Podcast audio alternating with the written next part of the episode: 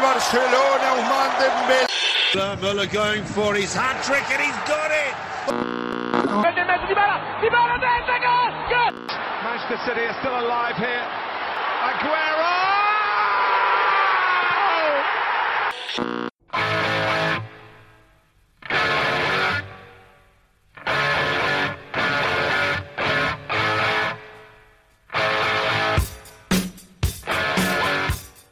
سلام به رادیو اپسودی عزیز.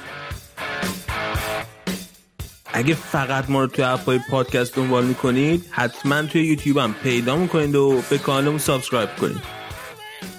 اونجا کلی مطلب داریم که توی app های پادکست نمی‌تونید پیدا کنید. مثلا بازی رو هم به صورت live با هم می‌بینید. بریم یه نگاه بندازیم ببینیم توی این اپیزود قراره درباره چیا حرف بزنیم. رشاد درباره اوج گرفتن دیبالا و بازی خیلی خوب آتالانتا و پنالتی خراب کردن لاتار مارتینز میگه. بعدش میریم با مرتضی مفصل درباره یونایتد حرف می‌زنیم و بحث داوری خوزه و تاتنهام رو هم یک گذری بهش می‌زنیم. و در آخر کارم تو اسپانیا با امیر حسین به طور مفصل به وار و شایعه رفتن مسی و قضیه اشرف حکیمی می‌پردازیم. خب دیگه بریم و برنامه رو شروع کنیم.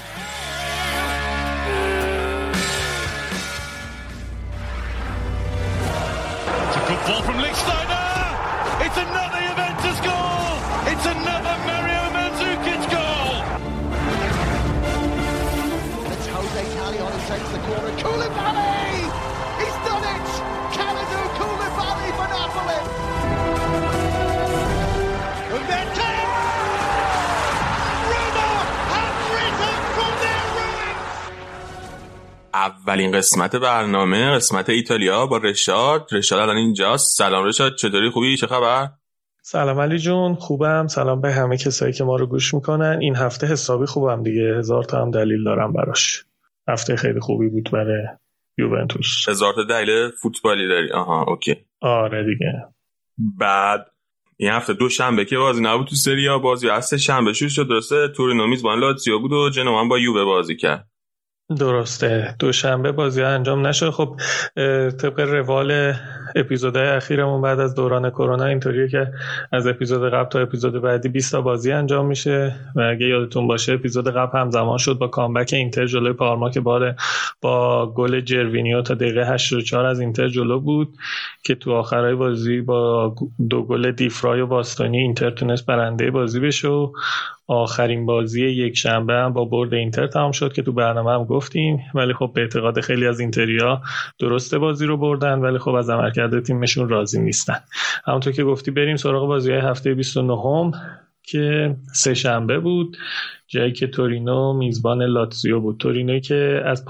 پنج تا بازی قبلش سه بار باخته بود و فقط یک برد و یک مساوی تونسته بود بگیره جلوی لاتسیوی دوم جدولی بازی می‌کرد که بعد از دوران کرونا اون لاتسیوی قبل از کرونا نیست و زهرش بسیار کمتر شده به علاوه اینکه سیمون اینزاگی رو هم رو نیمکت نداشت چون بازی قبل جلوی فیورنتینا اخراج شده بود.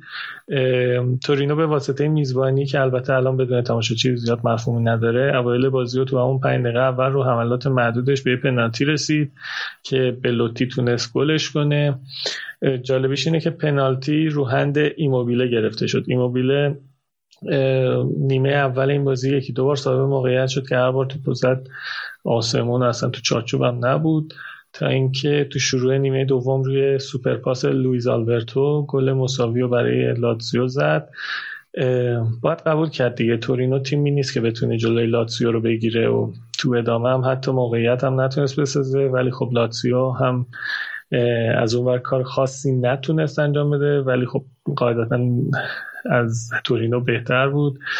تا اینکه روی یه صحنه جردن لوکاکو با یه دریبل دو طرفه آنسالدی رو قشنگ محو کرد و توپ از سمت راست تورینو کشید روی دروازه که سیریگو توپ اول و فکر کنم رو شوت میلینکوویچ دفع کرد ولی خب نتونست شوت پارولو رو دفع کنه و گل دوم خورد که بازم مثل بازی فیورنتینا لاتزیو بتونه یه بازی یکیچ باخته رو دو یک کنه. فقط به همین اکتفا می‌کنم که لاتزیو بعد از کرونا افت چشمگیری داشته و تو بازی بعدش هم حالا راجبش باید صحبت کنیم.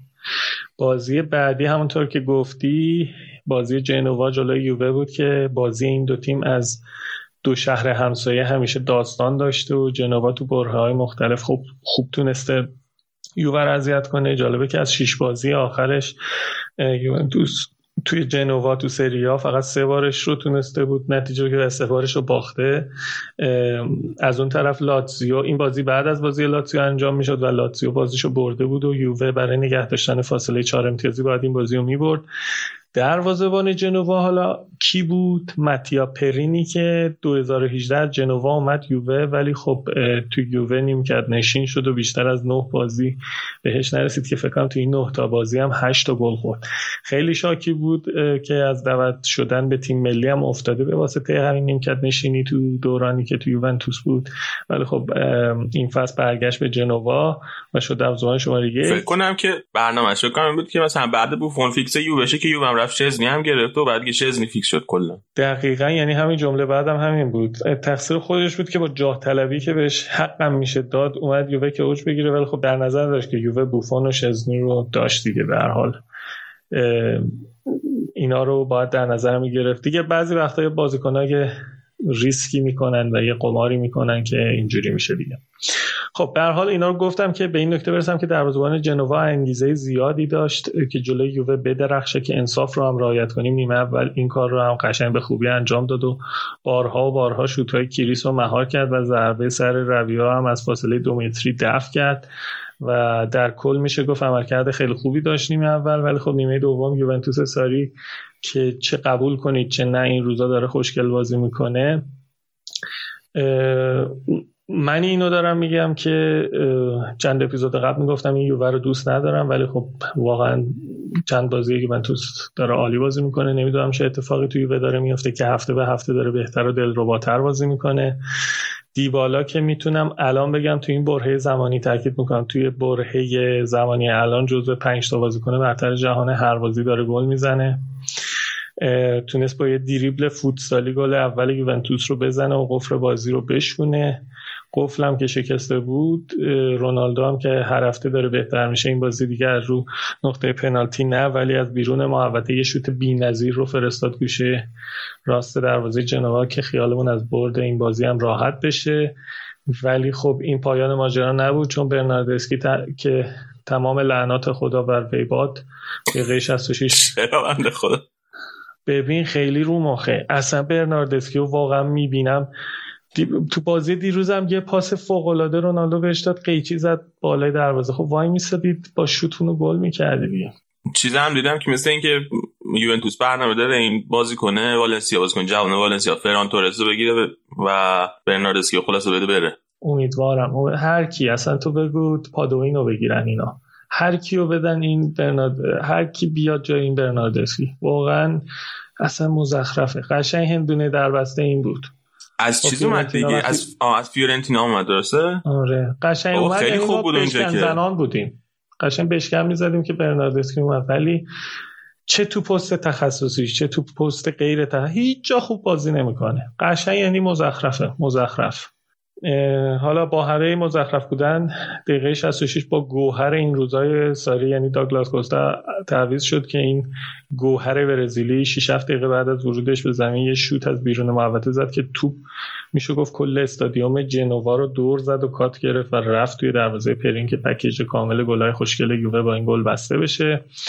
تو ادامه جنوا تلاش کرد که حمله کنه. خب طبیعی بود که یووه بعد از سه گلش آتشش خوابیده. همین هم باعث شد که سریع به تک گلشون برسن و بازی هم همین سه یک تموم شد. یه نکته جالبم بگم که یوونتوس بعد از پنج ماه این گل رو خورد که البته خب سه ماهش تعطیل بود ولی خب آخرین گلی که یووه خورده بود جلوی لیون بود توی لیگ قهرمانان. بعد اون جلوی اینتر آس میلان ناپولی بولونیا و لچه clean sheet کرده بود.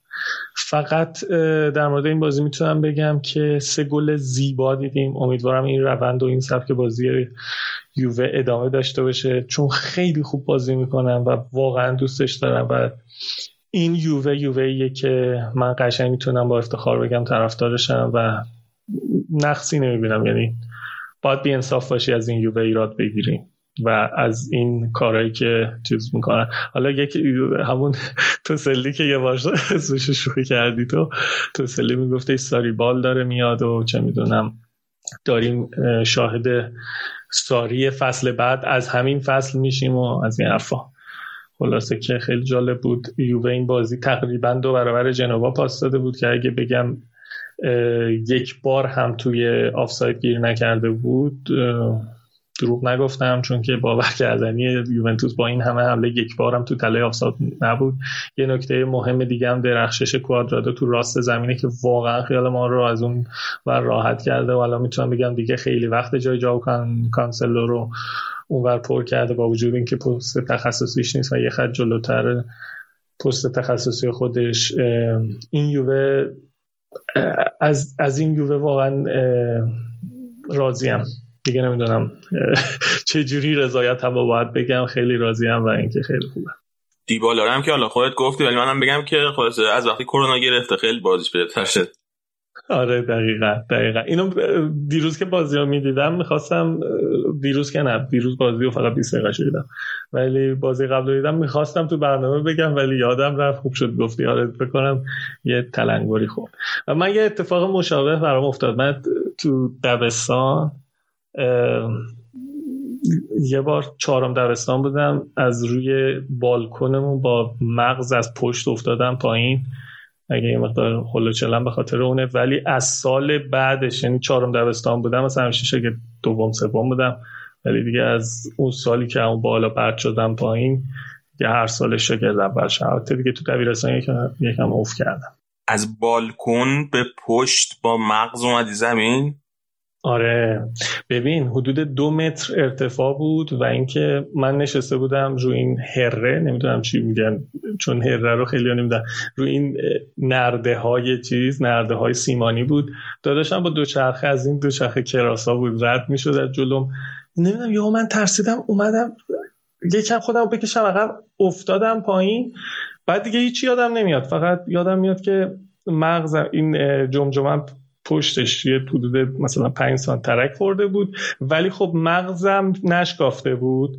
از گوش راستم خون می‌زد بیرون. و نکته جالبش اینه که اون موقع دکترها گفتن چون بچه هست مثلا پرده گوشش چیز میشه. ولی تا یکی دو سال هنوز از گوشم مثلا لخت خون میاد آره بحث خیلی چندشه.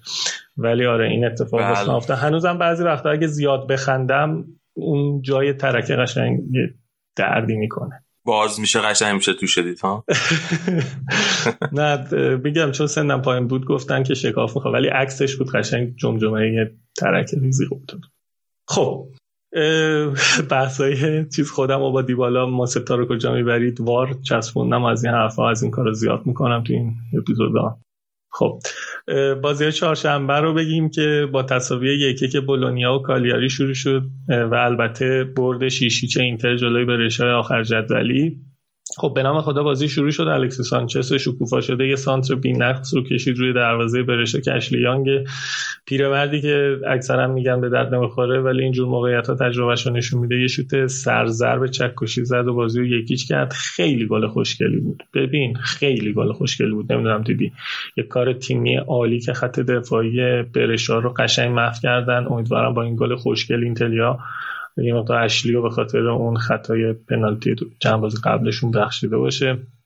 به باور خیلی سانچز بهترین بازیکن زمین بود چون همه کار کرد عقب میومد توپ گیری می‌کرد توپ پخش می‌کرد جلو هم که دفاع رو کاملا به هم ریخته بود. لاتارو ولی بعد از کرونا واقعا بد بوده و اگه یه گل بزنه شاید بتونه بهتر شه شرایطش چون به نسبت تیم و اخباری که حول و حوششه و قیمتهایی که دارن میپنن راجبش واقعا انقدر نمیارزه و به نظر من خیلی اوور چی میگن؟ اوور کوالیفای نه. چی میگن؟ دقیقا چی می‌خوای بگی؟ پیش پیش ارزشی انگاری شده؟ آره پیش پیش, پیش ارزش شده. آره. خب همین اول باید بگم که تیم سوم جدول داشت با تیم آخر جدول بازی می‌کرد و باید شاهد هنرنمایی می بودیم و انصاف هم خوشگل و روون بازی کردن. نباید روی آخر بودن برش زیاد تمرکز کرد چون هفته آخر همه تیما تلاششون رو می‌کنن. به نظرم همین امروز بذار نگاه کنم اگر اشتباه نکنم همین امروز تونست برشا بله ورونای هشتمو ببره. و من این چیزو این این که برشا آخر جدولیه رو زیاد روش مانور نمیدم چون به نظرم همونطور که گفتم این هفته آخر همه تیم‌ها دارن زور می‌زنن.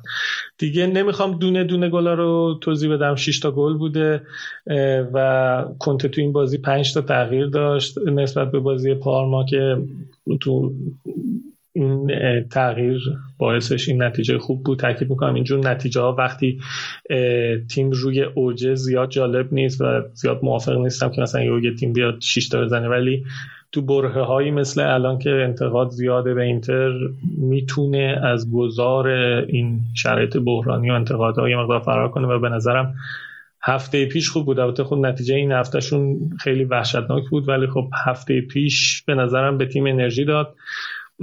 همطور که گفتم پنج تا تغییر داشت. این اینتر تو این بازی که دو تا از تغییرهای مهمش لوکاکو و اریکسن بودن که تو این بازی نبودن و دقیقه 68 دوتاشون اومدن تو زمین که اریکسن هم گل پنجم زد. تا قبل از ورود اریکسن با اینتر با بارلا و گالیاردینی و والرو که جلوشون بازی می‌کرد بودن. خط دفاع اینتر هم با محرومیت اشکرینیار باستونی چپ بود. دیامبروزیو هم راست بود. دیامبروزیو زمان اسپالتی هم فول بک بود. تو دفاع سه نفره هم کن... تو دفاع سه نفره کنته هم بهش بازی می‌رسه. اتفاقا فکر کنم امروز هم فیکس بود. و یه نکته دیگه اینه که احتمال زیاد دارن باش تمدید می‌کنن.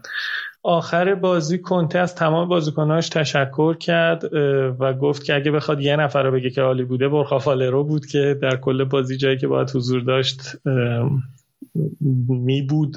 اونجا حاضر بود و از اون خیلی راضیه. بعدش هم از سانچز گفت که عالی و خوشحاله که به روزای خوبش برگشته. خبرنگار ازش پرسید که با این وضعیت بهتر نیست. بهش بیشتر بازی داده بشه که باز کنته عصبانی شد. گفت تا الان که مصدوم بود الان هم که هست داره بازی می‌کنه. این چه سوال کاتساتایی که می‌پرسید. کاتساتا به ایتالیایی همون گلواژه خودمونه. که به نظرم زیاد چیز جالبی نیست ادبیات جالبی نیست در مورد آیندهش و موندنش یا برگشتنش به منچستر. هم سوال شد که گفت این چیزها رو باید باشگاه تصمیم بگیره و من دخالتی تو کاری که بهم ربطی نداره نمی‌کنم. این چندمین هفته است که داریم راجع به مسابقه کنته صحبت می‌کنیم. به نظرم باید یه مقداری رو مسابقهاش کار کنه از ماراتا یاد بگیره. به نظرم با یه سوال هر چند چرند باشه اینطوری ریاکشن شدید نشون دادن به دور از دنیای حرفه فوتبال و خصوصا مربی ایتالیایی. حالا نمی‌خوام مثال ساری رو بزنم که این همه بهش انتقاد میشه ولی زیاد یعنی من تا حالا ندیدم از کوره در بره. ساری تا حالا از کوره در بره؟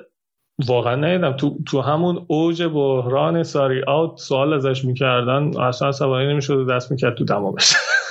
آقا بی خیال سایت همین پارسل که چلسی بود. همینجوری جلو خبرنگار چیز رو مینداخت خب من راجب ساری یوونتوس میگم. راجب ساری چلسی یوونتوس تازه یه فصل اومده لاودون پشت مشت هم هیوش میگن که ساکت باش حرف نزن چیزی نگو دعوا ننداز. ولی که ساری خودش که خیلی چیزه کلش درد می‌کنه واسه این چیزا. در هر صورت این فصل که من مصاحبه میگم کلمات بعد استفاده بکنه ولی همش میخنده و حالا اینکه دست تو دماغش می البته دست تو دماغش نمی‌کنه. این یه بار دیگه هم صحبت کردیم این تیک عصبیشه. خب هر چم یواخیم لو هم اون علنا دست تو دماغش می‌کنه ولی این لاله های کناری دماغش رو می‌خوره یه چیز عصبیه. لاله های خب. دماغش.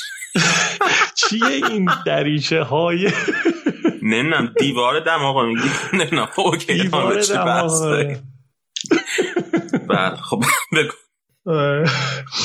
خب اینتر گفته میشه که حسابی دنبال یه وینگ بک چپ میگرده و با امرسون پالمیری چلسی یه گزینه مهم براشون محسوب میشه. خب امروز ماراتا گفته که مذاکراتی برای جذبش نداشتیم که جالبه خصوصا بعد از اشرف که تکذیب می‌کردن ولی یه هوی شد. اینم شاید گزینه باشه که چند روز دیگه امرسون پالمیری رو بگن. تونالی هم که از همین برشا یکی از اهداف اصلی اینتره که خود تونالی هم گفته که تمایلش به اینتره تا اگه اشتباه نکنم. خب بازی بعدی چهارشنبه برد دو یک سامتوریا جلوی لچه ای بود که 6 تا بازی پشت سر همه که داره میبازه. بعید نیست اینطور ادامه بدن از برشا و اسمال هم برن پایین تر ساسولای دزروی تونست فیورنتینا رو سه یک ببره که فیورنتینا با یاکینی هم نتیجه نگیره. نتیجه جالب دیگه چهارشنبه تساوی دو دو اسپال اونم جزو اینو برشمشه یکیشو امروز آلات برش آمد بالا اسپال یکی مونده به آخر جدول بود که با میلان تونست دو دو کنه. تازه جالبیش اینه که دو هیچ از میلان جلو بودن ولی خب بعد از ده نفره شدن اواخر نیمه دومشون تیمشون نتونست برده مهم جلوی میلان رو نگه داره و دو تا خوردن نیمه دوم. بازی آخر چهارشنبه رو هم ورونا تونست سه دو پارما رو ببره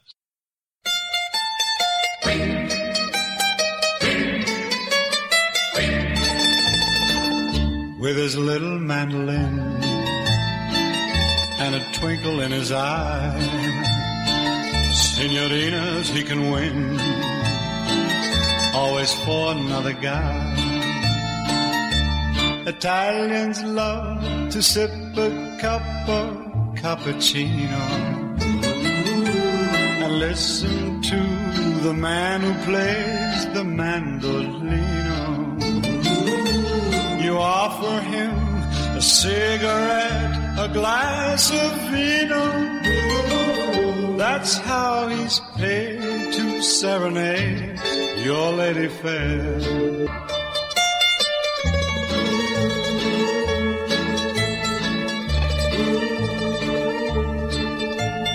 بریم سراغ پنجشنبه با آتالانتا که دوباره این تیم دوست داشتنی خواستنی خوشگل بازیکن همه چی تمام تونست تو نیمه دوم که تبدیل شده به عادت برای آتالانتا ناپولی رو دو هیچ ببره. اینجا می‌خوام یه خودزنی کنم. در مورد این بازی پیرمرد دانای رادیو آفساید تو گروه بعد از نتیجه 0 0 نیمه اول گفت ناپولی حتی آتالانتا رو هم بسته و فقط میشه از روی کنته کورنر. کنته. دیگه کنته تای ذهنم چسبیده. از روی کورنر به گل برسه. جلوی ناپولی و نه نفوذ به خط دفاعی که دقیقا نیمه دوم دوتا گل زد از روی نفوذ به خط دفاعی ناپولی. آتالانتا از رو کورنر نرسید که یادم علی تو خودت پرسیدی گفتی از رو کورنر به گل رسیدم بعد دیگه هیچی نگفتی. آره دیگه آخه من که می‌فهمم که تو سعی داشتی به چیز تیکه بندازی به اینتر و اریکسن و اینا تیکه بندازی. خب دیگه. ولی من چون آدم عادلی هستم اومدم گفتم که ثابت بشه پیرمرد دانایی رادیو آفساید هم بعضی وقتا اشتباه می‌کنه پس هیچ چیز قطعی نیست و این درسی بود که میشه از این داستان گرفت. البته یه نکته ای که میشه از صحبت پیرمرد دانا دفاع کرد اینه که گل اول آتالانتا روی ارسال و محو مدافعان ناپولی به ثمر رسید. این یعنی نفوذ پذیری سخته ولی گل دومش رو پاسکاری و مشغول کردن چند مدافع و نفوذ روی چیز بود دیگه. گوسن زد. نکته دیگه ای که باید در نظر داشت اینه که آتالانتا نیمه اول تمام تلاشش رو کرد که با شوتای از راه دور به گل برسه که اسپینا اکثرش رو مهار می‌کرد. ولی خب خوششانسی آتالانتا این بود که دیوید اسپینا دقیقه سی روی یه صحنه توسط روی ضربه کاشته که گومز کشید بین بازیکن آتالانتا و مدافع خودشون قیچی شد و مصدوم شد که گتوزو مجبور شد با الکس مرت تعویزش کنه. شاید اگر نیمه دوم اسمینا تو زمین بود آتالانتا نمی‌تونست به گل برسه. شاید هم می‌رسید. ناپولی می‌تونست با فابیان رویز به یک گل برسه که اشتباه کرد و توپو به بیرون چارچوب داد که آتالانتا گاسپرینی نشون بده هیچکی فعلا جلودارش نیست و همه رو می‌زنه لطو پار می‌کنه. بازی دوم پنجشنبه هم روم پنجم جدولی میزبان اودینزه بود. روم خب بازی قبل جلو میلان دو هیچ باخته بود و بعد این بازی رو می‌برد. اودینزه هم دو بازی قبلش رو باخته بود. اونا هم برای اینکه از رتبه 13 هم پایین تر نره باید امتیاز از این بازی می‌گرفت. همون اولای بازی روی فرار لازانیا و دپال اودینزه گل اولش رو زد ولی روم که داشت تلاش می‌کرد بازی رو مساوی کنه توی حمله پروتی یه خطای وحشتناک روی روتریکو بکاو مدافع برزیلی اودینزه کرد که نمی‌دونم چجوری ساق پاش نشکست حتی نرفت بیرون این مصدوم هم نشد. ولی قشنگ اینجوری عمودی رو پاش گذاشت که پروتی اخراج شد از روم. روم عقب بود ده نفره هم شد.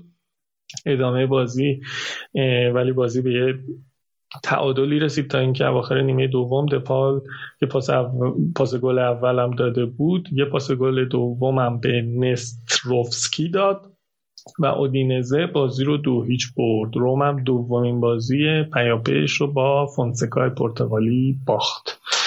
این هم از بازی های پنجشنبه جمعه بازی برگزار نشد. ما امروز که داریم این برنامه رو ضبط می‌کنیم یک شنبه شبه دیروز یعنی شنبه یوونتوس تو دربی دلا موله تونست مقتدرانه 4 یک تورینو رو ببره. من بازی رو تا دقیقه 20 دیدم چون بعدش مهمون داشتم. ولی همون 20 دقیقه همونطور که تو بازی با جنوا گفتم این یووه رو دوست دارم. چشم نواز بازی می‌کنه خط میانی هنوز مشکل داره ولی دفاع و خط حمله عالیان عالی یعنی عالی. خط حمله با دیبالا جا با دیبالا جون گرفته رونالدو تموم نشدنیه واقعا گلزنی می‌کنه. دفاع هم که با بونیچی و دلیخ تو قلب دفاعی اطمینان خوبی رو به طرفدار میده. دلیخ با وجود اینکه این بازی پنالتی داد چندین و چند بازی بدون هیچ نقصی داره مهاجمای حریف رو بدون خطا نگه میداره. حالا بازی 4 یک برده یوونتوس نمی‌خوام رو اینکه واقعا پنالتی بود و اینکه واقعا اختار داشت اون صحنه صحبت کنم چون که این اختار باعث شد که دلیخت برای بازی بعد که فرداست جلوی میلان نباشه فکر کنم دیبالا هم خط اختار گرفت. فکر کنم دیبالا هم نباشه. ولی خط میانی خب پیانیچ مسافر دیگه حداقل رو مخ نیست و قابل قبول تر توپ رسانی می‌کنه دیگه. بنتانکور هم بعد از یکی دو بازی عالی که بعد از کرونا داشت کولاک می‌کرد. الان قابل قبول عالی نیست ولی رویو از اون داره خیلی خوب کار می‌کنه و خوشحالم از این موضوع چون حیفه و بازیکن جوانی دوست دارم خوب بشه تا اینکه بفروشیم و یکی دیگه بخریم جاش. در کل تورینو تیمی نیست که برد 4 یکش بخواد خوشحالی خاصی به طرفدار یووه بده ولی خب فکر کنم منتقدای ساری هم باید دیگه موافق باشن که چند بازی یووه داره منطقی و کم نقص بازی می‌کنه و سوار بازی بهتر میگم. دو تا نکته هم بگم بحث این بازی رو تمام کنیم. کریس بالاخره تو سریا و با لباس یوونتوس تونست از روی ضربه ایستگاهی گل بزنه که گل سوم یووه بود که آخرین باری که ضربه کاشت گل زده بود فکر تو لالیگا بود. این خبر خوبیه امیدواریم که ادامه دار باشه. یه نکته دیگه این بود که آخرین باری که یک بازیکن یوونتوس در یک فصل تونسته بود 25 گل بزنه عمر سیواری بود که توی فصل 1960 1961 به این مهم دست یافته بود ولی بعدش دیگه تکرار نشده بود تا این فصل که کریس این کار رو انجام داد. آیا هنوز واقعا نیازی هست به اینکه اعتقاد داشته باشیم که ریس بزغال است. چیه؟ یا نه؟ بزغاله. گوت بزغاله یعنی بوت؟ گوت گوت گوت آها. بله بله بله بله, بله. درست درست. چون که توی یووه 25 تا گل زده good okay. خب. نه دیگه خب تو این سن اومده داره همینجور رکورد. هر جا میره رکورد می‌زنه دیگه. نکته مهمتر دیگه زی رکورد زنی بوفون بود که رکورد تعداد بازی در سریا که دست پاولو مالدینی کبیر بود رو این بازی زد و همه رو تیشرت یوونتوس هم حتی زده بودن 648 بوفون که بیشترین بازی حضور در سریا رو مال خودش کرد. مالدینی 647 بازی بود. گفته میشه اصلا بازگشتش به یووه برای همین منظور بوده و گویا توی قراردادش هم نوشته شده که بهش انقدر بازی داده بشه که بتونه رکورد مالدینی رو بزنه که زد. آقا ولی به نظر خودت زیباتر نبود که تو این بازی بازبند کاپیتانی رو می‌دادن بهش ببنده؟ فکر کنم این چیزهایی که دیگه خودش قبول نکرده دیگه. خودش از اول فصل گفته بود اینکه من رفتم پاریس و برگشتم. صد درصد لایق کاپیتانی نیستم. آره از دید از دیدی که تو میگی آره خیلی قشنگ تر بود که کاپیتان می بود ولی حتما خوش قبول نکرد. خب. بازی بعدی برد 4 2 ساسولو مقابل لچه بود ولی بازی خیلی خیلی مهم و نتیجه جالب بازی های دیرو که تو بازی دیروز بود یعنی بازی دیشب شنبه شب برد میلان جلوی لاتسیو بود که میلان تونست سه هیچ لاتسیو رو توی روم شکست بده. خب لاتسیو ایموبیله و فلیپ کایسدو که خط حمله آتشی نشون بود و به خاطر محرومیت داشتن و این یعنی میلان در بهترین زمان باید با شیران بیدندان بازی می‌کرد. میلانیا از اون و از مساوی جلوی اسپال ولی خشمگین بودن چون دارن برای سهمیه میجنگن و اون مساوی براشون گرون تمام شد. پس باید یه کاری این بازی می‌کردن. با این وجود این زگی باید یه فکر واسه گل اول گل اول بازی خوردنش بکنه چون که این بار سوم بود که گل اول بازی رو میخوردن. ولی خب همونطور که گفتم دو بازی قبلشون کامبک زدن ولی این بازی عقاب های بدون چنگال از این تعبیرهای گزارشگرای شبکه سه نتونستن comeback بزنن و هی گل خوردن و هی گل خوردن تا اینکه بازی رو سه هیچ توی خونه به میلان واگذار کنن و فاصلهشون با صدر بشه هفت امتیاز. یه چیزی که توی highlight این بازی دیدم و جالب بود این که بازیکنهای میلان یه حس پدری به ایبرا دارن. گل اولو که چالهان زد حالا درست پاس و ایبرا زد خیلی هم گل خوشگلی بود. همگی اومدن بغل ایبرا مثل بزرگتر همشون رو بغل کرد و کلا این نکته جالبی بود که من میدم گل دوم که خود ایبرا از روی نقطه پنالتی زد استراکوشا گرفتش ولی از زیر دستش رد شد آروم رفت تو دروازه. همه میان یه جوری مثل بابا اینجوری مثلا قدش هم بلنده بالا رو نگاه می‌کنن یه حس پدری میده. جالبه. برای بار چندم باید راجع به تو هرناندز بگم عجب بازیکنیه عجب بازیکنیه ببین علی این یهو سمت چپ میلان دفاع چپ یهو استارت می‌زنه بعد دیگه کسی جلوشو نمی‌گیره. از سمت چپ اینجوری آروم با یه شیب کم میاد به سمت دروازه. گل سوم هم یکی از این فرارا رو کرد و آنتر بیچ گل سوم رو زد که واقعا خیلی نتیجه خوبی بود برای ما یوونتوس یا چون اختلاف شد هفت امتیاز. چرا میگم نتیجه خوبی بود؟ خب واقعا الان با دید الان البته با این روند یوونتوس بعید نیست یوونتوس بتونه بازی برگشتم آتالانتا رو ببره. ولی من تو ذهن خودم بازی با آتالانتا رو دارم باخت محسوب می‌کنم. یعنی از همین الان روی باخت آتالا بازی یووه و آتالانتا دارم حساب می‌کنم. چون آتالانتا واقعا رحم نداره. یعنی اصلا نمی‌دونم. و این هفت امتیاز خب شاید بکنه اختلاف و چهار امتیاز ولی اگه چهار امتیاز بود اون وقت امتیاز می‌شد. یک امتیاز یه مقدار ترسناک بود. همین خیلی خوشحالم من حالا خب نه الان ببین چیزم شما یه بازی هم الان جلو میلان این بازی بعدیتونه. بعد میلان هم این فصل خیلی خوب نجه نگرفت یه دونه یکیچ فقط بردین بازی رفت. دو, دو تا بازی جام اسیایی هم که مساوی کرد. بعد یه بازی هم هست. آره. بعد تازه یه بازی هم جلوی خود لاتزیو داریم آره. خلاص اینکه فکر کنم یه بازی سخت دیگه هم داشتیم بذار چک کنم. تو ذهنم یه بازی سخت یه بازی هم جلو روم در این هفته آخر. روم که اصلا دیگه شده زنگ تفریح سری ها متاسفانه. خیلی اصلا نمی‌دونم چی شده. خیلی بد شده. واقعا طرفدارای روم حالا چون خیلی طرفدار روم هم داریم تو رادیو آفساید بچه ها کامنت میدن ولی متاسفانه رومتون امسال خیلی داغونه. حالا باید ببینیم دیگه. واقعا الان پیش بینی ها سخت شده با این نتایجی که می‌گیریم می‌بینیم. حالا بریم راجع به بازی های امروز که بازی با اینتر و بولونیا توی میلان شروع شد که اینتر با هوش بالا و فرصت طلبی لوکاکو توی دقیقه 22 به گل رسید. بعدش گذرا که بازی رو می‌دیدم بولونیا همچین تیم دست و پا بسته نبود. چند بارم اگه سمیر هندانویچ نبود گل مساوی رو می‌خورد. نیمه اول تازه نیمه دومم بولونیا هم اوایلش تیرک زد. این بازی کنته علا رقم بازی قبل از اریکسن استفاده کرده بود. نیمه دوم بولونیا ده نفره شد که چند دقیقه بعدش هم کاندربا تونست که پنالتی بگیره که من اول فکر کم پنالتی نیست ولی بعدش چند بار دیدم صحنه رو دیدم که درست بود و اینکه حالا به اعتقاد من. ولی فاجعه اینجا اتفاق افتاد که این پنالتی رو دادن به لاتارو بزنه که زد توی دست دروازه بان توپ برگشتی هم گالیاردینی زد که بازم دروازه‌بان مهار کرد که این بحران بد بودن لاتارو تموم نشه. حالا جالبیش اینه که خب تا اون موقع شما فرض کن اینتر داره جلوی یه تیم ده نفره بازی می‌کنه که یکی چم ازش جلوه. به اعتقاد من که می‌تونه اشتباه باشه. این بود که دلیل این که کنت پنالتی رو داد به لاتارو این بود که می‌خواست بهش روحیه بده که از این گذار بحرانی بیاد بیرون و با یه پنالتی به پاش به گلزنی باز شه. ولی خب الان که نتیجه واضح شده و دیدیم که زده تو دست مثل پنالتی دنیلو و دیبالا همه میگن چرا نداد به لوکاکو. ببین فکر نکنم درسته. فکر نکنم کنت داده باشه. به من سر بازی با چیزام گفتم. سر همون بازی جام اسفی هم که دنیلو و دیبالا خراب کردن بعد رو دنیلو هی حرف بود گفتم. کلا پنالتی ها رو اینکه کی بزنه اینا رو معمولا بازی کنه توی زمین خودشون چیز می‌کنن. با هم حرف و تشخیص میدن. یعنی یه پنالتی زنه اول داره ولی معمولا اون پنالتی زنه اول است که مثلا میده به یکی دیگه اگه بخواد از این کارو کنه معمولا مربیات کمتر نقش داره.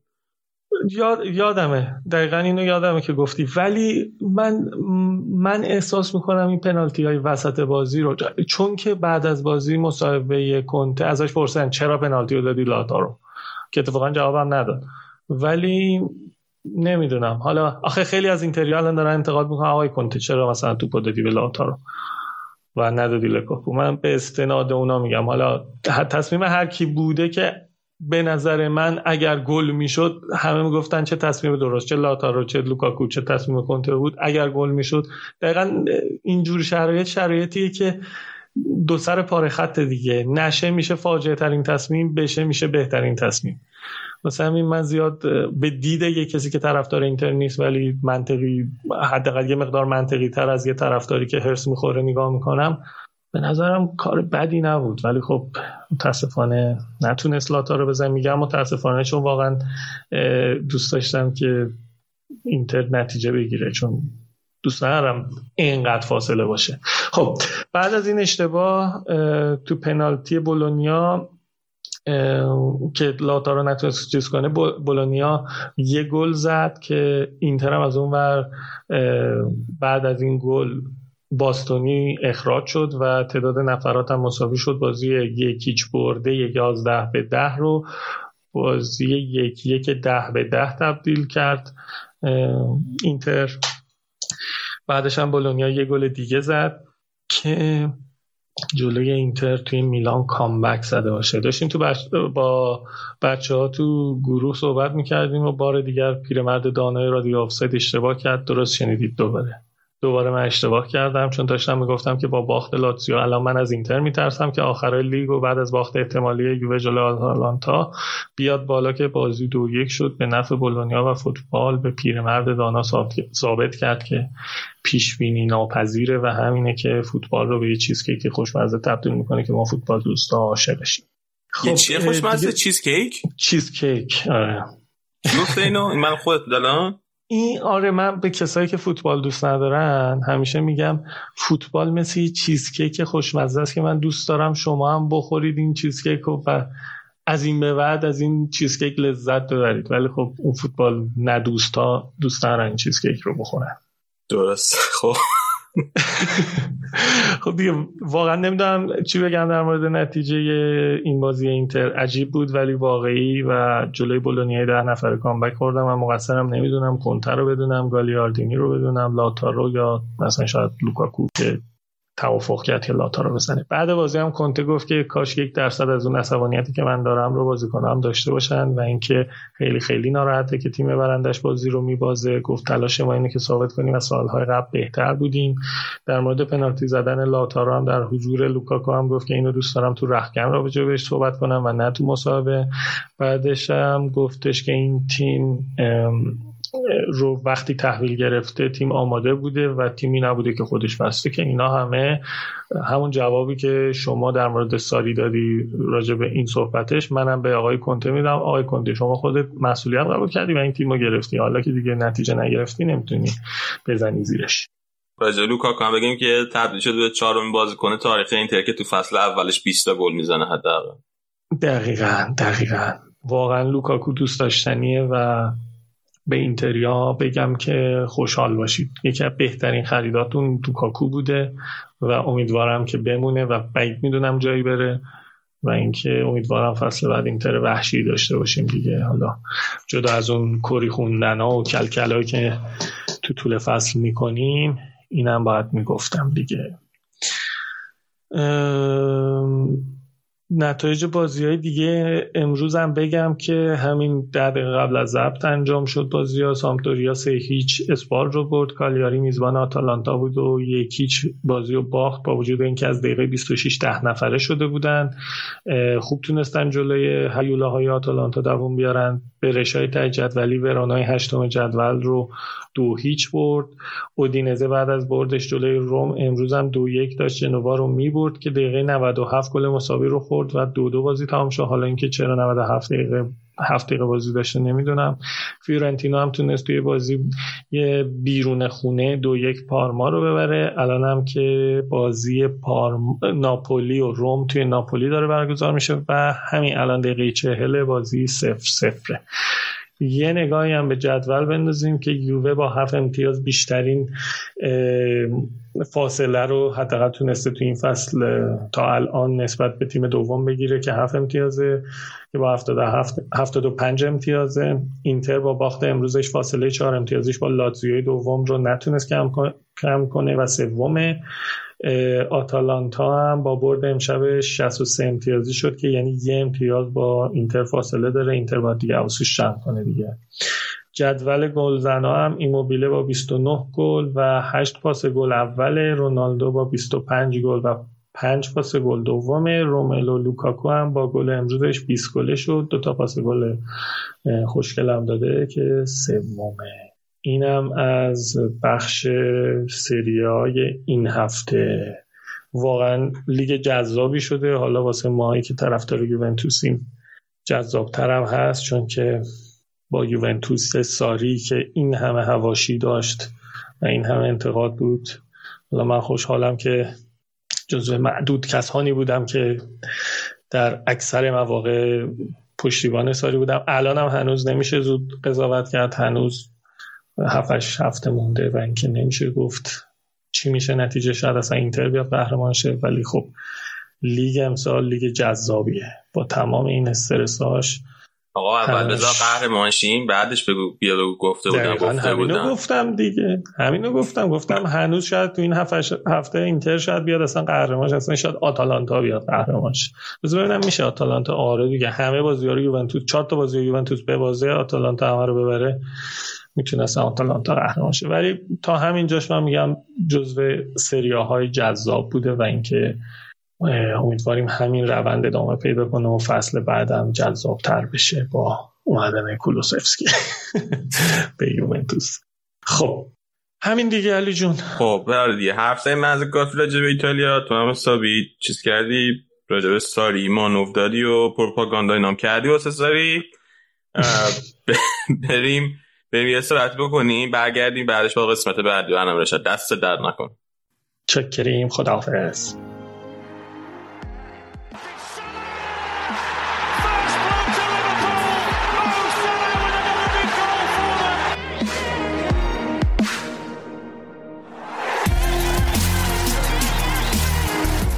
United from two down and now 2-2. Two from Paul Pogba.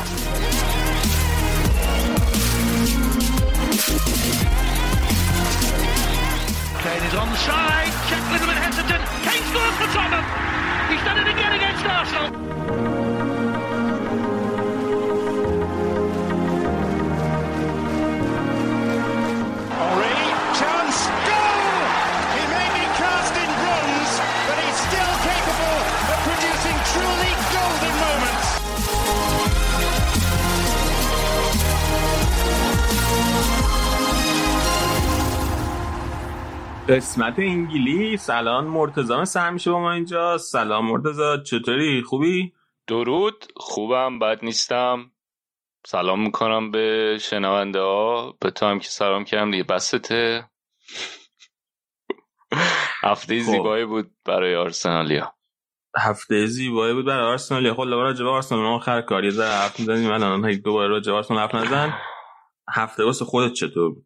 ما خیلی مظلومیم. هفته زیبایی نبود برای من. من این سری اخبار گرفتم که دوست داشتم خبرهای اونوریشو بگیرم.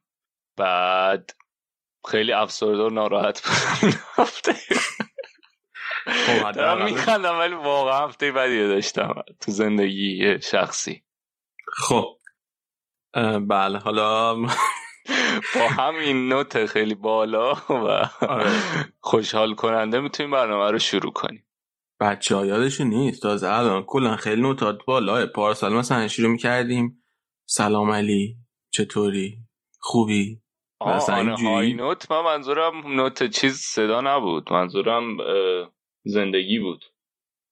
خب. بیا بیا بیا بریم بیا بریم مود.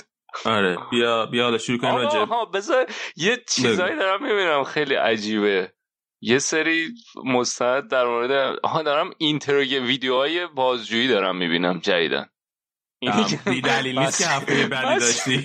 نه بعد از این که هفتم بعد شروع شد رو بردم به اینا. خیلی جالبه. یه کانال است. Criminal psychology. آره. JCS بعد یا JSC بعد اصلا این ویدیوهای interrogation های معروف رو می‌ذاره. خیلی خفنه. بعد چیزم می‌کنه. واسهش تحلیل هم می‌کنه. مثلا میاد میگه که این الان این سوال ازش پرسیدن بعد ولی واکنش صورتش اینجوریه. شما اگه را... راستش می‌گفتین یه آدمی بودین که گناهکار نبودین عمراً اینطوری واکنش نشون می‌دادین. و اون ویدیوهای مصاحبه این prince کدومش؟ همین که با اپستین رفیق بود پسر ملکه. اونم گذاشته بود خیلی خوب دایسکت می‌کرد. کلا خیلی عجیبه. که اگه خیلی بیکار بودین بعد اعصابش هم داشتین که برین راجع به قتلین رو ببینین. بریم بشین ویدیوهاشو ببینین. بعد یاد می‌گیرین که چجوری دروغ بگین که پیدا نباشه دارین دروغ میگین. خودتونم می‌شناسین که وقتی که دارین دروغ میگین چه شکلی میشین. تو این دروغ گفتن بقیه رو هم تشخیص خیلی استفاده داره. خب با این بحث بسیار جذابی که داشتی الان بیا. بریم یکم راجع به یونایتد حرف بزنیم. هفته پیشم خیلی راجع به یونایتد اصلا صحبت نکردیم. فکر کنم که وقتشه که مفصل به یونایتد و بازیاش و کلا که بعد کرونا چطور بوده بپردازیم. یونایتد خیلی بازگشت خوبی داشت. فکر کنم بازی تاتنهامشون رو یکم راجبش حرف زدیم. بعد از اون دیگه همه رو بردن و چیزی که همه هوادارهای یونایتد خیلی برایش ذوق داشتن کنار هم قرار گرفتن فرناندز و پوگبا بود. ولی حالا چیزی که من می‌خوام در موردش حرف بزنم توی خط میانی یونایتد اتفاقا به جز این دوتاست می‌خوام در مورد نقش ماتی حرف بزنم توی این چند تا بازی که خیلی تاثیرگذار بوده. و یه جورایی هم توفیق اجباری شد برای هم ماتیچ هم برای یونایتد به خاطر اینکه کم بهش بازی می‌رسید و حالا وقتی هم تو سه تا تعویض داشته باشی احتمال اینکه تعویض آخر تو بذاری برای اینکه آفاک دفاعی مکتامینه یا تعویض کنی خیلی کمه. ولی توی این بعد از این اتفاقات با پنج تا تعویض شدن بازی ها این کمک رو کرد این شانس و بخت رو به همراه داشت برای ماتیش که بتونه خودش رو نشون بده تو بازی یونایتد. مکتامینه برد عقب بعد ماتیچ رو برد جلوتر با لیندلوف تعویزش کرد و از اون بازی به بعد خیلی خوب بازی کرده. و مایکل کاکس یه مقاله خیلی خوبی نوشته بود در مورد حضور ماتیچ توی ترکیب یونایتد توی این بازی ها کاری که می‌کنه اینه که اولا میاد و بین دوتا مدافع قرار می‌گیره. تو وقتی تیمش داره حمله می‌کنه اتفاقی که حالا خیلی از مربی ها می‌خوان از هافبک دفاعیشون که انجام بده میره بین دوتا مدافع قرار می‌گیره. و این باعث میشه که تو برخورد با تو تقابل با مهاجمای حریف دوتا دفاعی این ور اون ورش یعنی لیندلوف مگایر خیلی آزادی عمل بیشتری داشته باشن چون خیالشون راحته که حالا پشت سرشون ماتیچ هست و یه برتری نفری هم بهشون میده یعنی برتری نفری سه به دو یا سه به یک. و برای همین خیلی خوب می‌تونن از کنارها حرکت کنن فضای بیشتری داشته باشن و به بیلداپ حمله کمک می‌کنه. که حالا مثلا یه مثالش این بود که چیز لیندلوف تو بازی برایتون از اون کنار حرکت کرد و یه استارتی زد تونست موقعیت گل و گل رو برای تیمش زمینه سازی کنه. از این لحاظ خیلی کمک می‌کنه توی حمله. بعد یه خوبی دیگه ای که داره اینه که توی حمله خب می‌دونیم که پوگبا و فرناندز خیلی رو به جلو هن. سعی می‌کنن که توی محوطه یا کناره های محوطه جریمه باشن و وقتی که ماتیش پشتشونه اونا هم خیالشون راحتتره. یعنی به محض اینکه حالا اینا جلو کشیدن دم محوطه جریمه هستن آن بهش میگن اج اف باکس توی روی اون مرز محوطه جریمه وایسادن. بعد اگر که توپ بره لو بره ماتیچ اون پشت هست و این خیلی کمک می‌کنه که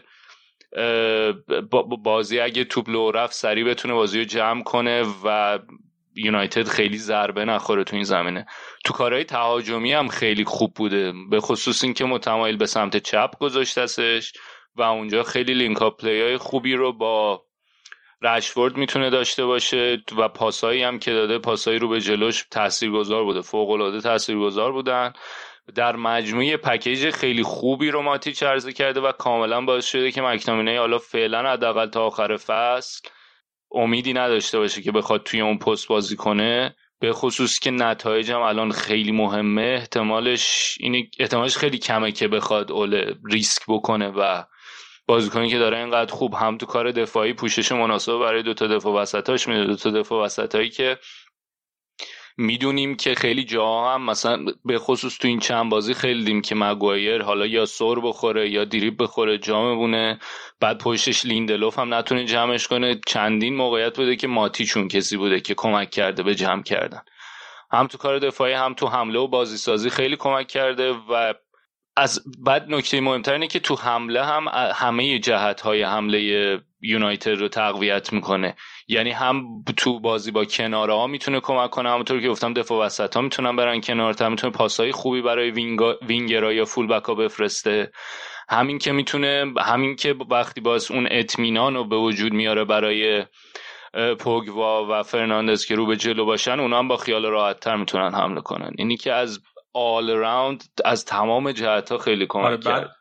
و این یه مقاله جالبی بود که آره کاکس نوشته و من خوندم گفتم که اینجا بگم. هم هستی؟ الان پوگ با فرناندز بخوز که خیلی هم چیزن جفتش میگه اصلا ذهنیت دفاعی ندارن. اون دیسیپلین لازم واسه انجام کار دفاعی هم ندارن. لازمه که یه بازیکنی که مثلا قلدر باشه و مثلا کار دفاعی خوب انجام بده حتما باشون باشه تو خط دقیقا. و خب پوگبا اگه یه خط عقب ترم فرضش کنیم نسبت به فرناندز قشنگ لازم داشت. داره یه هافبک دفاعی قرص و محکم کنارش تو کارهای دفاعی. حالا چون پوگبا هم برمیگرده تو کارهای دفاعی کمک کنه ولی لازم داره اون پوشش رو که یه نفر دیگه باشه که بتونه براش بده. بعد آها یه نکته دیگه که یه مقاله دیگه اون آقای ویتال نوشته بود یا میتن یا یکی از این دوتا خبرنگارای یونایتد اتلتیک در مورد نسبت گل زده به ایکس جی گرین وود که خب ایکس رو می‌دونیم بر اساس اینکه تو چه موقعیتی باشن پاسی که منجر به موقعیت چی بوده باشه نمی‌دونم با ضربه سر باشه تو چه فازی از بازی بوده باشه اتفاق با پا زده ضربه زده بشه میان یه احتمال گلی تعریف می‌کنن. بعد میسن گرینوود تا حالا 8 گل زده از 31 شوت. ایکس 6 دو چهار دهمه و نسبت خیلی آره چشای علی را یعنی نسبت سه و سی آره سه و سی و سه. بعد یه کار جالبی که کردن اومدن ببین اومدن نسبت های ایکس جی به گل زده رو تو همه باز تو اکثر بازیکنانی که بالای 8 گل زدن حساب کردن. بالاترین نسبت رو دیبروینه داره یک و 62 11 تا گل زده ایکس 6 و 8 حالا یه سری عدد می‌خونم. اوبا 19 تا زده xG ش 12 و 3 یک و 54 نسبت. واردی 21 زده xG ش 15 و 6 یک و 35 نسبت. بعد کین 13 تا زده xG ش 9 7 1 و 34 نسبت. نسبت خیلی بالاست. ولی یه caveat یه مشکلی داره این نسبت که اگه بخوای فقط بشه دو نیست. فقط گیر این بوده که سه و خورده اصلا. فقط. خب. آره آره. میگم قشنگ دو برابر همه اوناست نسبت ایکس جی به گل زدش ولی یه نکته ای که داره اینه که تعداد بازیایی که اونا بقیهشون بازی کردن خیلی بیشتر از گرین بوده گرین وود اینطوری نبوده که consistently بهش بازی برسه و موقعیت بزرگ خراب کنه که این ایکس بیاد بالاتر. خب یعنی یه نکته ای که داره اینه که گرین وود تو کل این سی و یک شوتی که زده سه تا توپ big به عنوان big chance توش بوده که اون سه تا توپ یکیشو گل کرده. ولی هفت گل دیگهش همش موقعیت هایی بوده که خیلی موقعیت های خفنی نبودن. و احتمالا اگر که بیاد به تبدیل بشه به یه مهره ثابت حالا موقعیت های بزرگ بیشتری در اختیارش قرار می‌گیره. دفاع ها بیشتر روش تمرکز می‌کنن. دستشون میاد که چجوری بازیشو بخونن. و کلا تعداد بازی که بیشتر بشه احتمال اینکه این آمار ایکس تغییر بکنه زیاده. کما اینکه مثلا تمی ابراهام هم زمانی که به هفت گل رسیده xG ش دو و هفت دهم بوده. یعنی همین نسبت بالا رو داشته ولی وقتی می‌رسه به 13 گل زده xG ش میشه 14 و 7 دهم. یعنی هرچی بیشتر پیش وقتی دو برابر شده این اتفاق میفت ولی خب یه نکته ای که یه نکته دیگه ای که داره اینه که دو پاست و این دو پا بودنش خیلی خوبه. تو این برد 5 دوی هم که جلوی بورنموث داشتن هم یه گل خوب با پای راست هم یه گل خوب با پای چپ. هر دو هم شوتای خیلی خوبی بودن. و این دو پا بودنه خیلی می‌تونه کمک کنه بهش برای این دیولپمنت و پیشرفتش. مثل راجب تامی آبرام گفت یه فرق داشت. تامی آبرام هفت تا گل اولش خیلی سریع زد. درست میگم؟ توی سه چهار تا بازی فکر کنم هفت تا گل زد. آره. یعنی اصلا آره. عجیب نیست ولی که مثلا توی سه چهار تا بازی یه بازی کنی مثلا خیلی فرمش خوب باشه خیلی مثلا تو پای غیر ممکنم گل کنه. ولی گرین وود این هشت گلی که داره میگی و داری راجب کل فصل حرف می‌زنی دیگه. آره تا الان. تا هشت گل که تو این فصل زده. ولی خب نکته که هست میگم consistency نداشته دیگه. یعنی مثلا یه بازی بوده سه چهار تا نبوده. دوباره یه بازی بوده سه چهار تا نبود. اینی که میگم از نظر اگه بخوایم از نظر آماری نگاه کنیم باید به این سایدش هم نگاه کنیم به این جنبش هم نگاه کنیم که داده به اندازه کافی نداریم. چون که حداقل یه تعداد مشخصی باید بازی باشه که بشه قابل ما یعنی تو وقتی داری با واردی و دیبروینه و اوباما مقایسه می‌کنی اینا ثابت تو زمین یا کین اینا همیشه دارن بازی می‌کنن تو اون پست. و معمولا هم trend xG ظاهرا اینطوریه که اولش نسبت پایینه ولی خب وقتی یکی یه جای افت داشته باشه تو فصلش قطعا میاد پایین نسبت ایکس به گل زده. برای همینه که خیلی ولی بازم خیلی باز و به خصوص که من اون نقشه کل شوت نق...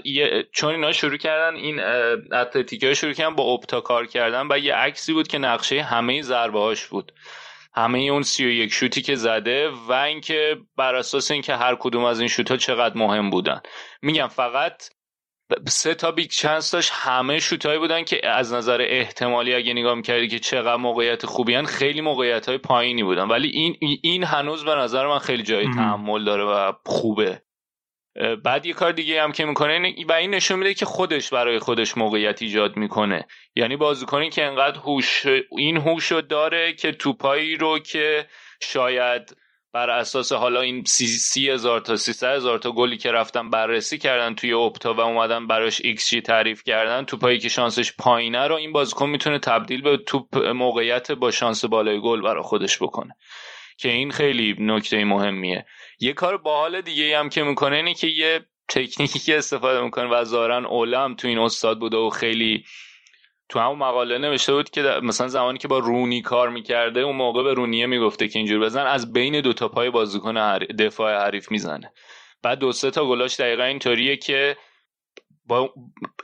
چون معمولا شوتاش اینجوریه که از کنار محوطه یا فاصله نسبتا زیر خیلی نه مثلا یه دونه گلاشه که دم محوطه بوده حالا موقعیت چی میگن لغمه آماده جلو دهنش بوده بقیهش موقعیت اینطوریه بعد به جای اینکه خب قشنگ وقتی هم شو...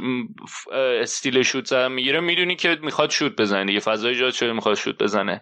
ولی اصلا با قدرت و محکم نمی‌زنه. این دقت خیلی بیشتره و تلاشش بر اینه که خیلی دقیق بزنه. و حالا اون سمت راسته شاید الان با این حضور گرین وود یکم خیالشون راحت تر بشه ولی کماکان حرف سانچو هست. یک نفر دیگه هم که من امروز خوندم که حرفش هست یه بازیکنیه امیدوارم اسمشو درست بگم اروگوئیه. فاکوندو یا فاسوندو پلیستری. از پنرول اوروگوئه‌ست همشهری والورده شماست. بعد مربی این تیمم دیگو فورلانه هم رئال دنبالش هم سیتی. خب اگه که wing راست. جدی من ندیدم خب بگو بیشتر بگو راجبش بعد هم دو اون هم دوباره دوپا و سرعتیه و نکته خیلی مثبتی که داره اینه که پاسپورت اسپانیایی داره. باز کردن تو اروپا براش مشکلی نخواهد. واسه رئال اگه بخواد بیاد دیگه واسه انگلیس که نه. از ژانویه 21 هم با برگزیت که اتفاق بیفته ردیف میشه. بعد توی انگلیس هم می‌تونه بازی کنه. ردیف میشه. مثل اینکه این نمی‌دونم دقیقش چرا ولی چیزی که تو مقاله گفته بود اینه که بعد از از ژانویه 2021 کسایی که ویز پاسپورت اروپایی دارن هم می‌تونن توی انگلیس بازی کنن بدون مشکل. الان مشکل هست به خاطر اینکه جزء اتحادیه اروپا نیستن. اوکی. یعنی مشکلش برای بازی کردن تو تیمایی که جزء اتحادیه اروپا هستن مشکل نخواهد داشت. مشکل نیست به خاطر اینکه پاسپورت اسپانیایی رو داره. اوکی. حالا این نکته ای که هست تو این انتقال اینه که ظاهرا اوله سعی کرده که connection بزنه با فورلان چون یه زمانی با هم تو یونایتد هم بازی بودن. و دنبال اینن که فقط همه این تمرکزشون نذاشتن رو سانچو. قیمتی هم که برای سانچو گفتم 50 تا که حالا باید ببینیم میشه یا نه. آخرین حرفی که من شنیدم اینه که یونایتد پیشنهاد 50 تایی داده. آره بابا 5 میلیون پوند پیشنهاد داده. اصلا من اگه جای دورتموند باشم که بهم برمیخوره حالا. ولی همون خود یونایتدی هم خندهشون گرفته بود مسخره می‌کردن. نه. یه. اینم یه آخری خبری که شنیدم بود که این دنبال این وینگر اوروگوئی هم هستن.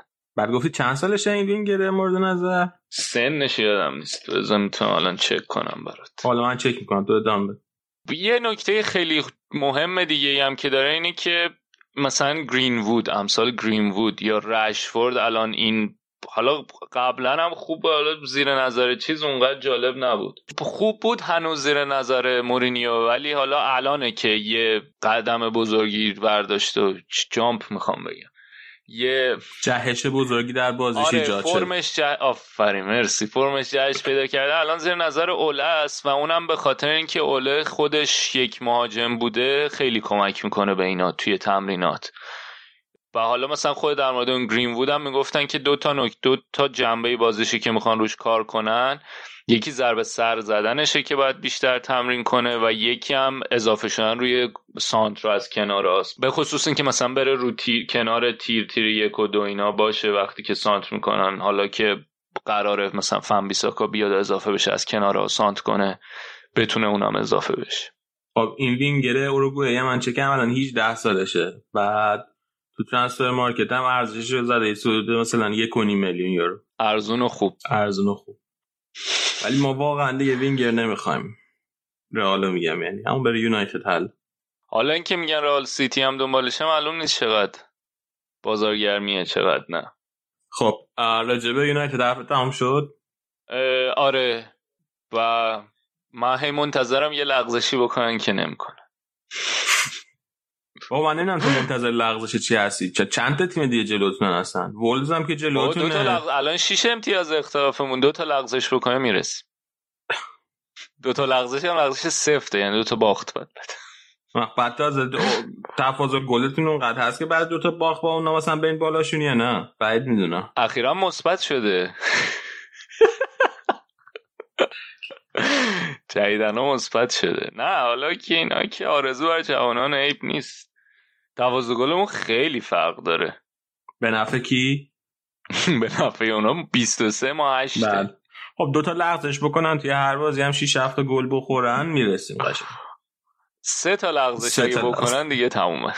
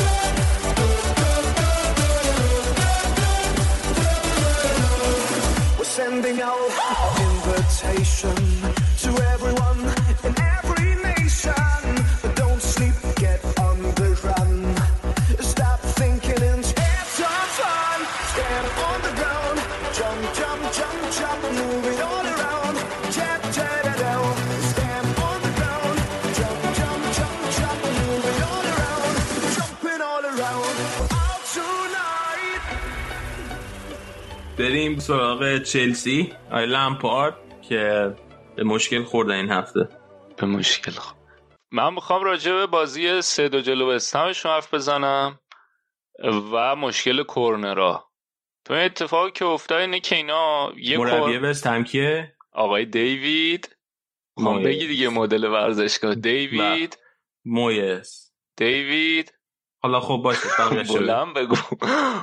یه چیز عجیبی که داشت من نوید بهش برخورد اینه که اینا یه دستگاه تولید حباب گذار از این بابلا می‌داد کنار زمین.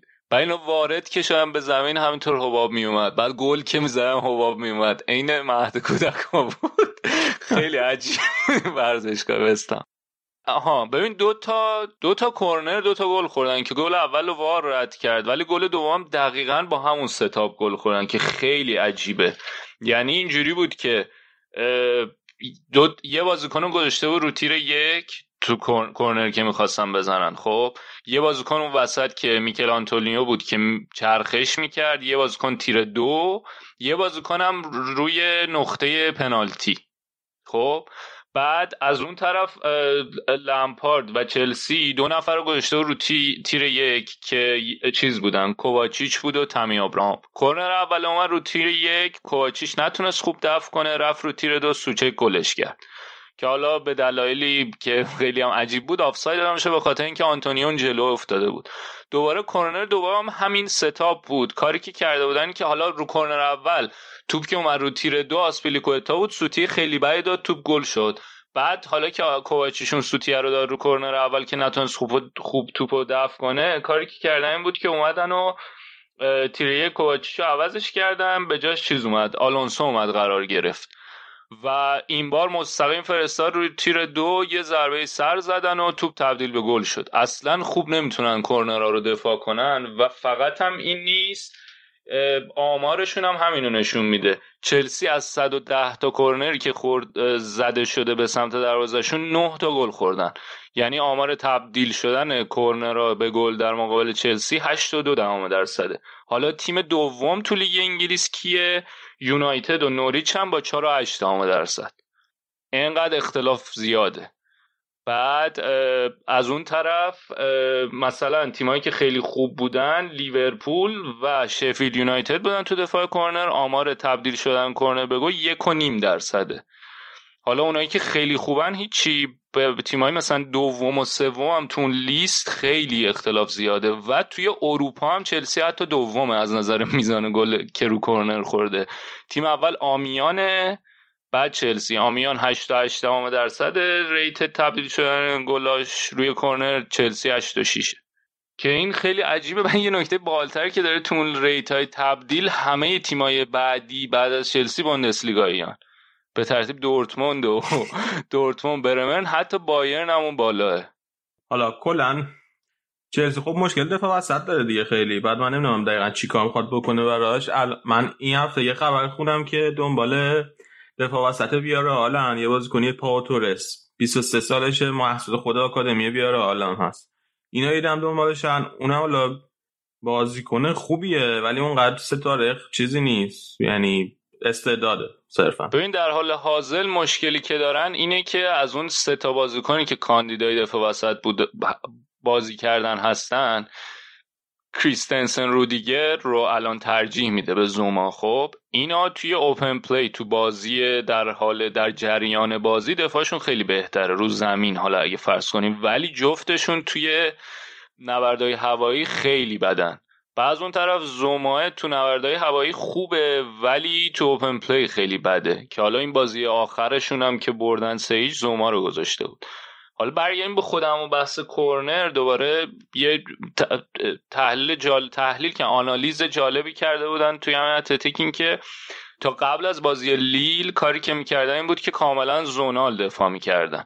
یعنی یه بازیکن رو میذاش که حالا مثلا تامی ابراهیم که قدش بلنده رو میذاش روی تیر یک بعد چهار تا دفاع وسط به صورت خطی وای میساین روی خط محوطه خط اون محوطه 18 قدم.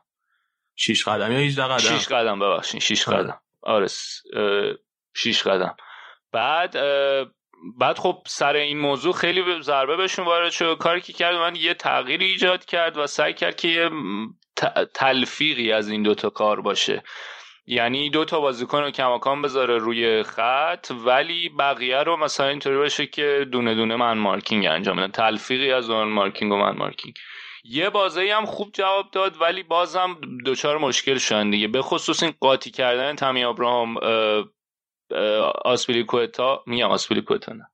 کپا که تو این بازی اتفاق افتاد سر حال اون گلی که مردود اعلام شد سر گل یک دو بار دیگه هم قشنگ اتفاق افتاده که موقعیت بوده که کپا اشتباه میاد بیرون آبراهام می‌تونه رد کنه ولی این کارو نمی‌کنه. کاری که حالا مثلا قبلا شاید یه زمانی دروگ با تو پوشش تیر یک انجام می‌داد به خوبی توی کورنرا نمی‌تونه انجام بده. و حالا یه نکته جالبی که برای درمان این مشکل گفته بود توی اون مقاله این بود که مثلا اگه تو با آمار سیتی هم نگاه کنی سیتی هم مثلا همین حدود 4 5 درصد 4 خورده درصد تب rate تبدیل شدن کورنر در مقابلشون به گل که خوب نیست. ولی بازم بهتر از آماریه که چلسی داره. و مشکل هم به خاطر اینکه می‌دونیم که پپ خیلی بازیکنهای فیزیکی و سرزن نمیپسنده دیگه. همه ریز جثه‌اشون ریز. حالا کاری که میاد می‌کنه پپ اینه که اولا که با possession بالا و مالکیت بالا سعی می‌کنن کورنر ندن. و حالا اون به عنوان یه راه حل به لمپارد گفته بود که الان مثلا اگه میانگین مالکیت توپ تو بازی های سیتی 68 درصده مال چلسی 59 درصده. یه کاری که باید بکنن اینه که سعی کنن که توپو تو زمین حریف نگه دارن مالکیتشون بره بالا تا بتونن این کارو بکنن. یه کار دیگه که پپ می‌کنه اینی که رو کورنرها همه رو میاره عقب. یعنی حتی مثلا دی‌بروینه آگورو همه میان تو محوطه جریمه. یا مثلا نه نفر ده نفر تو محوطه جریمه. تیمشن هیچکی نمیره که اونجا دم محوطه جریمه وایس منتظر باشه که توپی بیاد بتونن این کار رو انجام بدن. و مثلا قبلا کاری که می‌کردیم بود که از میومد روی خط شیش قدم رودری و واکر رو میذاشت که حالا اونا اون zone رو بگیرن بقیه پخش بودن. ولی نکته کسی اینه که اونا اونقدر سرزن نیستن و توپ اگه بیاد اونجا حالا اگه هدف کورنر رو فرض کنیم خیلی هاش اونجاست نمی‌تونستن رد کنن و اومد این دوتا رو عوض کرد. و لاپورت که حالا برگشته و برگشتن لاپورت سعی می‌کنه که لاپورت فرناندینیو رو بذاره. و حالا شاید یه کاری که باید بکنه اینه که همین که تعداد بازیکن بیشتری بیاره عقب برای کورنر دفاع کردن همین که رو اون دو نفری که قرار زونال مارکینگ رو انجام بدن بیشتر تمرین کنه تمرکز کنه بازیکنایی انتخاب کنه که حالا قدرت سرزنی دارن و باشون هم کار کنه که بتونن اون قدرت سرزنیه. دفاع هم بتونن خوب بکنن. مثلا آبراهام استیل خوبی داره ولی کاملا مشخص که آمادگی لازم رو نداره. تمرین لازم رو نکرده برای دفاع کردن کورنر. این چیزی که راجع پپ گفتی دقیقا یکی از تغییرهایی که وقتی اومد سیتی به سیستم بازیش داد دیگه. یعنی قبلا موقعی که بارسا و بایرن بود اینجوری نبود که همه بازیکن تو کورنر بیان عقب دفاع کنن. آره. ولی اون وقتی اومد فصل اول که خیلی مشکل داره اینا یکی از تغییرهایی بود که اونجا انجام داد. آره چون و یکی از چیزهایی که آره خیلی توییک های زیادی داد به بازیش پپ و وقتی داری جلوی یعنی یه تیم بازی می‌کنین که کاملا بسته تو رو هیچ کارش نمی‌تونی بکنی بعد کورنر نمی‌تونی دفاع کنی چون انگلیسی هم خیلی رو کورنر خوبن. میان و به تیه گل می‌زنن دیگه بازی تمامش مجبوری که اگه بخوای تو رقابت باشی این کارو بکنی. حالا باید دید قطعا هم لازم دارن دیگه. قطعا این سه تا اسمی که من گفتم کریستنسن رودیگر و زوما اگر که ما فرض رو بریم بزنیم که چلسی داره ترکیبش میبنده برای اینکه مدعی قهرمانی باشه بتونه مدعی هم نه بتونه رقابت کنه برای قهرمانی فصل آینده با این سه تا دفاع وسط نمیشه این کارو کرد. و من امیدوارم که نگیرن وسط. هاورتس بخرن و دیگه نتونن کسی بخرن. حالا اینکه یه سه قدم یونایتد اشتباه برداره و چلسی هم الان فعلا یکی دو تا دفاع نگیره و به چلسی امیدوار نیستم برای فصل بعد که ما قوی میشیم. ما اوپامکانو میاد و پارتی ما خیلی قوی امباپه هم قراره بگیریم سالیبا میاد. نه با امباپه اینا مال خودتون. ما بازیکنای به درد نیازمون این دوتان سالیبا هم میاد. خب دونه دونه آخر هر تیمی که حرف می‌زنیم راجع به این میگیم. نمیگیم میگی. تو گفتی. من گفتم امیدوارم نتیجه من گفتم امیدوارم نتیجه نگیره. بعد تو گفتی دو قدم سه قدمو. من گفتم چرا امیدوارم نتیجه نخرن دفاع وسط که؟ گفتم دوست ندارم دفاع وسط بخر خب راجبه لمپارد یه چیز دیگه هم بود این که این هفته خیلی بهش انتقاد کرده بودن این ملت توی شبکه های مجازی اینا. یعنی در واقع به لامپارد انتقاد نکرده بودن. به media انتقاد کردن به media انگلیس انتقاد کرده بودن به اسکای اسپورت و اینا. که مثلا اگه هر مربی دیگه ای بود توی چلسی مثلا اگه ساری بود یا نمی‌دونم قبلش کنته بود قبلش مورینیو بود حتما کلی صحبت می‌شد با لامپارد حتما کلی از سوال میپرسیدن که چرا این بچه جورجینیو بازی نمی‌کنه توی ترکیب ولی لامپارد اصلا هیچکس بهش چیزی نمیگه توی این کنفرانس خبریایی هم که بعد و قبل بازی هم می‌ذاره. کسی ازش راجع به جورجینیو نمی‌پرسه. و کلا فاز ملت این بود که دلیلش اینه که این چون مربی انگلیسیه و سعی رسانه انگلیسی بهش گیر نمیدن. هیچی همین خواستم خبر رسانی بکنم که این صحبت هم هست. حالا آها این نکته هم که گفته اتفاقا این نکته تاکتیکی مهم هم هست به خاطر اینکه از بعد از شروع مجدد ببین مدت ها از دابل پیوت استفاده که زوج داشت توی پست آفک دفاعی. یعنی جورجینیو کوواچیش کنار هم بودن.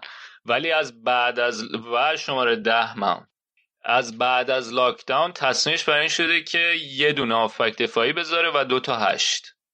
یعنی چپ و راست و... آره کان و اگه تو بخوای یه تک هافبک دفاعی بذاری جورجینیو جواب نمیده. یعنی اگه یه بازیکن بخوای بذاری که کار دوتا بازیکن چون جورجینیو کنار کوواچیچ میذاش به خاطر اینکه بازی اما تکمیل می‌کردن. مجموع 6 و 8 بود که می‌شد اون دفاع هافبک دفاع داشته نه این شماره شیشه شماره ولی کانته قراره که مجموع این دوتا رو با هم داشته باشه که حالا دوتا هشت جلوتر باشن که بتونن تهاجمی تر باشن. خب حالا میگی نمیشه که ساری همین کارو می‌کرد دیگه. ساری مثلا جورجینیو رو میذاش اونجا پست مثلا رجیستا بازی می‌کرد.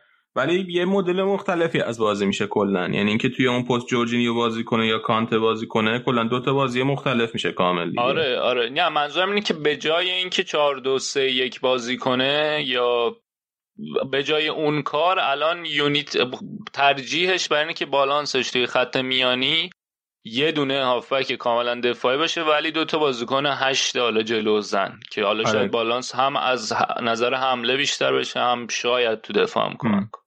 آره نه من که کلا تیمی که کانته داره نباید جورجینیو رو اونجا بازی بده نظر شخصی ولی کانته خوب نبود اون بازی که باختن. ازش ما تعریف کردیم. کانته خوب نبود یا دفاع وسط ها خوب نبود. یعنی می‌دونی موقعی که دو تا دفاع, دفاع وسط ها خوب نبودن ولی خب کانته هم خوب نبود دیگه. یعنی یکی دو جا بود که کانته هم می‌تونست جمع کنه ولی سوتی داد. خب آخه تو وقتی فشار رود بالا باشه تو طول بازی هی در حال جمع کردن سوتی این اون باشی بالاخره یه جایی هم سوتی میدی یه جایی من حالا سوتی میده آره من ولی انتقاد از کانتر رو بر نمیتابم. ولی حالا اه، بری از چلسی هم بگذریم دیگه. چیزی نه راجع به چلسی بگی نه؟ نه. بریم سراغ بازی مهمی که خیلی مهم بود این هفته. برگزار شد بازی سیتی لیورپول که برای بچه های سیتی واسه برای بچه های لیورپول. تونل افتخارم زدن. با رعایت فاصله اجتماعی مناسب. ولی لیورپول واقعا دیگه بند و آب داد دیگه. چهار هیچ باختن. حتی نمی‌دونم خیلی هم عجیب نیست با بندهای خدا داشتن. یه هفته خوشحالی و جشن و پارتی و اینا بوده. یعنی من تعجب یه هفته هم فاصلش فکرم کمتر از یک هفته بود. یه هفته نبود. چرا دیگه یه هفته بود دیگه. از بازی چلسی با چلسی سیتی وسط هفته بود سیتی لیورپول هم وسط هفته بود وسطش یه FA Cup هم برگزار شد دیگه یه سری بازی FA Cup. آره. تقریبا یه هفته بود دیگه حالا کمتر بیشتر. چقدر یادمون رفته بود که کلوب sore loser ه. چی میگن sore loser؟ بازنده بعد بازنده ترش نمی‌دونه آره بازنده خوبی نیست اصلا دیگه. یعنی بعدش خیلی براق بود عصبانی بود قشنگ. بعد این گزارشگر اسکای تو مسابقه قشنگ بعد بازی من اینطوری بود که شما گفته بودی که مثلا ما در این بازی همه یه توان اون آمادگیمون رو می‌ذاریم و اینا و میایم بعد حالا نظرت با توجه به نتیجه چیه الان و خیلی اصلا؟ حالا سوال یه چیز تو این مضمون بود دیگه. و رفرنس ارجاعش داده بود به مسابقهش قبل بازی. مثلا اینطور بودی که تو قبل بازی اومدی گفتی که ما کم نمی‌ذاریم و با همه انگیزه قبلی میایم الان اینطوری شد نظرت چیه؟ بعد خیلی عصبانی شد و به یارو حالا اونقدر هم نپرید ولی خوب پرید دیگه. اونقدر اگرسیو و خشن نبود ولی پرید. اینجوری بود که نه من نمیفهم چی میگی و نه اصلا اینطوری نیست و ما نمی‌دونم همه الان دیگه یادشون میره موقعیت خوبی که ما از دست دادیم چون نتیجه اینجوری شد و چند تا موقعیت خوب داشتیم که خداییش هم داشتن دیگه. اون یک چهارم اول بازی بعد نبودن داشتن خوب بازی می‌کردن. یه توپ هم که سلا به تیر زد.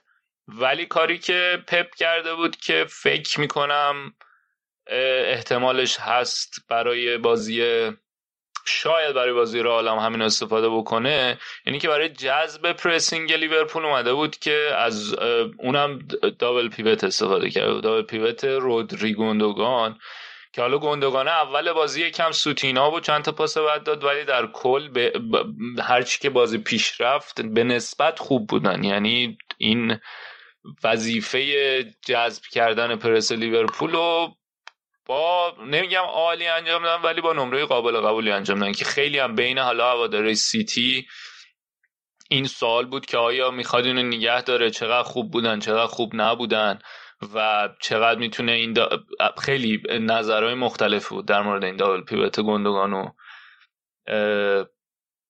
رودری. بعد یه نکته دیگه ای که داشت این بود که از فودن استفاده کرده بود توی راست سمت راست که خیلی به تو می‌زد میومد و ستای جلو تا حدودی فودن بودن. یه چیزی بین 4 2 3 1 4 2 2 2 بود. بیشتر ولی 4 2 3 1 چون که دی بروینه بین ستای جلو کاملا آزادی حرکت داشت. از این ور به اون ور می‌شد. تو نوک جز... جزوز بود سمت چپ استرلینگ سمت راست فودن که میگم فودن خیلی به تو می‌زد. و یه نکته دیگه خیلی رو اعصابی که فکر کنم برای باز حتی بازیکنهای سیتی هم داره این جزوزه که حالا یکی دو تا توپ هم که خراب کرد قشنگ می‌دیدی که دیبروینه بعد چپ چپ نگاش میگه واکنش های دیبروینه به خراب کردن توپاش خیلی جالب بود. و با توجه به اینکه آگورو هم مصدومیت اینایی پیدا می‌کنه و بگیر نگیر داره فصل بعد باید دید پپ چی کار می‌کنه. false nine مثلا می‌ذاره. حالا درسته که همه اونایی که اون جلوان این توانایی ها رو دارن که مثلا اگه بخواد false nine بذاره خیلی option داره براش. ولی مهاجم هدف خوب الان نداره. واقعا بعد ژسوس اینطوریه که قشنگ اعتماد به نفسش خیلی متزلزله و یک دو تا بازی که نتونه کاری بکنه میفته رو دور به قهقرا رفتن. این بازی آخر هفتم یکیچ به چیز باختن؟ به ساعت همتون باختن که بازم نتونستن گل بزنن و تو داشتی اون مپ توپا رو به من نشون می‌دادی. علی اون نقشه موقعیت ها اصلا یه توپ داشت. ساعت همتون کلا موقعیت گل خوب گلش کردن. اینور مثلا پر دایره بود تو محوطه جریمه ساعت همتون ولی هیچی نتونسته بود بزنن آره یه هم دیدی دیگه. همون چیزی که بعد فرستم. ایکس جی هم داشت. اگه درست آره. باشه. مثلا مال سیتی دو از هفتاد هفت صدم بود مال ساعت همتون سی و هشت صدم یه همچین چیزی. یعنی اگه مطابق اون می‌رفت سیتی دیتس بعد مثلا سه هیچ یا دو هیچ اینجوری ها می‌برد آره آره. ولی یکیش باخته بود این ساعت همتون تیم این آقای هازن هوتولی ناست دیگه حالا. بله بله. هازن هوتل ما بردیمش. if it helps. بعد و آره نکته ای که داره این که آها فول بکام خیلی چیز خوب مندی فکر یکی از به... به یکی نه بهترین بازیشو بعد از برگشتن از مصومیت کرد. خیلی خوب بود خیلی خوب اضافه می‌شد. خیلی خوب بود تو این بازیه. و فودنه هم حالا یه حرف جالبی نوید می‌زد توی این چت هایی که ما داشتیم که من اینطوری بهش فکر نمی‌کردم دیگه. چون ما اومدیم اینجا راجع به این حرف چون از نگاه هوادارهای سیتی داشتم به موضوع نگاه می‌کردم. می‌رفتم تو این فورماشون چک می‌کردم. نه اینطوری بودن که چرا هی می‌گفتن چرا به فودن بازی نمیده؟ حالا که قرار سیلوا نباشه و می‌دونیم نیست و دیگه عملا اعلام کرده. خیلی اصرار به حضور فودن داشتن ولی یه حرف بالی نوید این بود که کاری که پپ می‌کنه اینه که سعی می‌کنه فشار نذاره رو بازیکن جوان برای جا افتادن. هی بر اونور شروع کرد بهش بازی بده تا به یه نقطه‌ای برسه که مطمئن بشه آمادگی داره و حالا شاید آخر فصل که دیگه آنچنان فشاری نیست روی تیم برای بردن دیگه راحت با خیال راحت داره فودن رو بازی میده و فودن هم داره خوب کار می‌کنه. و شاید این فرایند این که به فودن بازی نمی‌داد این مدت برای این بود که مطمئن بشه می‌دونی این جا افتادن رو مرحله مرحله پله پله انجام بده برای جا افتادنش و الان خیلی خوب شده تو ترکیب سیتی از مثلا اریک گارسیا هم شاید همین کارو باش بکنه.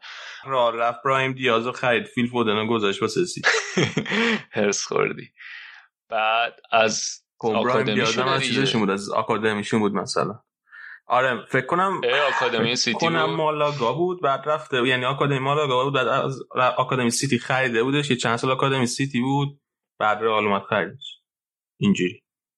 ولی احتمالش هم هست که خود آکادمی هم سختتر بفروشن به خاطر اینکه انگلیسی بوده فودنه. مثلا روش حساسیت بیشتر باشه نمی‌دونم.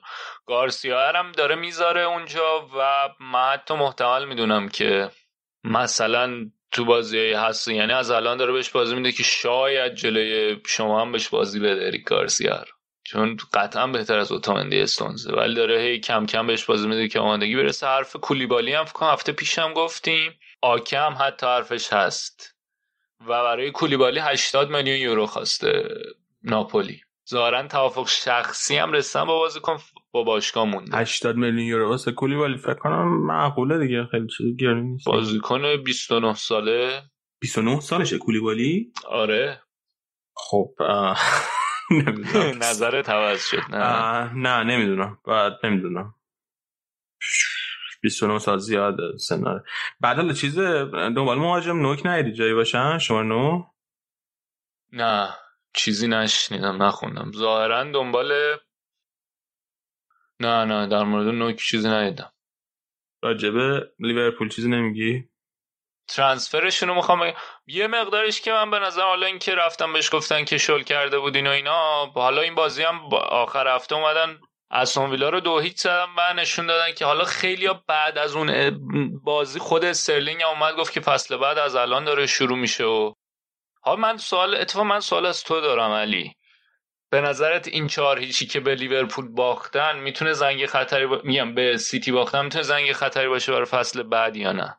به من رو این چهار هیچ نمیگم چون که این چهار چه زمان چه مهمی نیست. بعد قهرمانشی بوده یه هفته است مثلا مثلا کلا هم گفتم پارتی ایناست ولی ولی ولی من قبلا هم گفتم لیورپول اگر می‌خواد که رقابت کنه فصل بعد باید بازی کنه مهم بخره به نظر من. یعنی یه باز ببین یه تیمی که میاد یه فصل چمپیونز لیگ می‌بره بعد فصل بعدش بعد سی سال لیگ می‌بره خیلی باید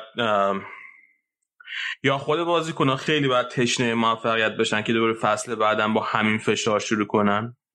به خصوص که اگه یاد باشه لیورپول دو فصل پشت سر همه که الان انقدر با فشار بالا داره بازی می‌کنه. یعنی فصل قبل هم اینا کلا یه دونه باخت تو کل فصل. امتیاز, آره. امتیاز تو کل فصل دادن بعد خب تیمی که اینقدر با فشار بالا بازی می‌کنه یه ذره افت می‌کنه بعد یه مدتی. و اگه انگیزه خفن نداشته باشن این افت سریعتر میاد. به نظر به نظر من باید یک بازیکن یا بگیرن که مثلا بازیکن اسمی باشه بیاد یه انگیزه جدید داشته باشه یه چیزی داشته باشه که خودش نشون بده. یا اینکه کلوب باید خیلی خفن باشه دیگه که بتونه به انگیزه بازیکن تو طول فصل نگه داره. مثلا من واسه لیورپول از این نظر نگران هستم. حالا حرف چیزشون بود دیگه. حرف تییاگو سیلوا خیلی جدی بود این هفته. و به نظرت اون بازیکن هست؟ تییاگو بازیکن آلکانترا آره سیلوان آره تییاگو آلکانترا بایر ببخش آه ببین تییاگو آلکانترا خب بازیکن خیلی خوبیه. من یه بارم فکر کنم چند اپیزود پیش با آرادشون رو صحبت کردم که من گفتم که نظر من به پتانسیلی که می‌تونست برسه نرسیده هنوز و اینا. اگه اونو بتونن بگیرن به نظر من بازیکن خیلی خوبیه. ها خط بکشون هم لازم داره بازیکن. آره به نظر من خرید خیلی خوبی می‌تونه باشه. ولی نمی‌دونم چند یعنی لیورپول بایرن حاضر با چقدر پول حاضر بفروشه تییاگو آلکانترا رو؟ بعد چون که لیورپول حاضر نشد 5 میلیون بده واسه ورنر. میدین چی میگم؟ بعد یه کن دیگه. هم که من حرفش دادم واسه لیورپول دوباره اخیراً. کای هاورتس بود. که من یه شایعه داشتم که شاید لیورپول بره سراغ کای هاورتس اونم خیلی خوبه. هرچند به نظر من خیلی fit لیورپول نیست کای هاورتس به نظر من. چون که کایاورس بیشتر به درد بازی توی تیمای پپ می‌خوره. تیمایی که مثلا بازی بازی سازیشون آرومه خیلی بیلد اپ می‌کنن بازی و خیلی آروم مثلا می‌دونی؟ یعنی بازیشون چیز نیست. مثل یه بگم با آرامش و تو منینه بازی سازی می‌کنن. کایاورس اونجور بازی کنیه به نظر من. ولی حرفش شنیدم که شاید مثلا لیورپول دنبال کایا ورس هم باشه ولی باز اگه لیورپول دنبال کایا ورس باشه خیلی عجیبه چون کایا ورس کنه خیلی گرونه قطعا از 5 میلیون و اینا گرونتره. حالا بعد چی میشه؟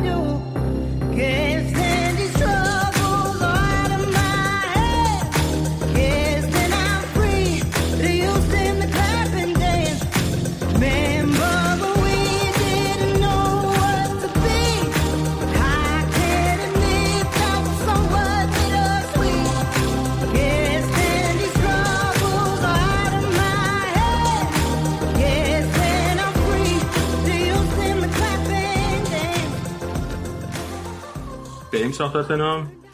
بریم سراغ تاتنهام.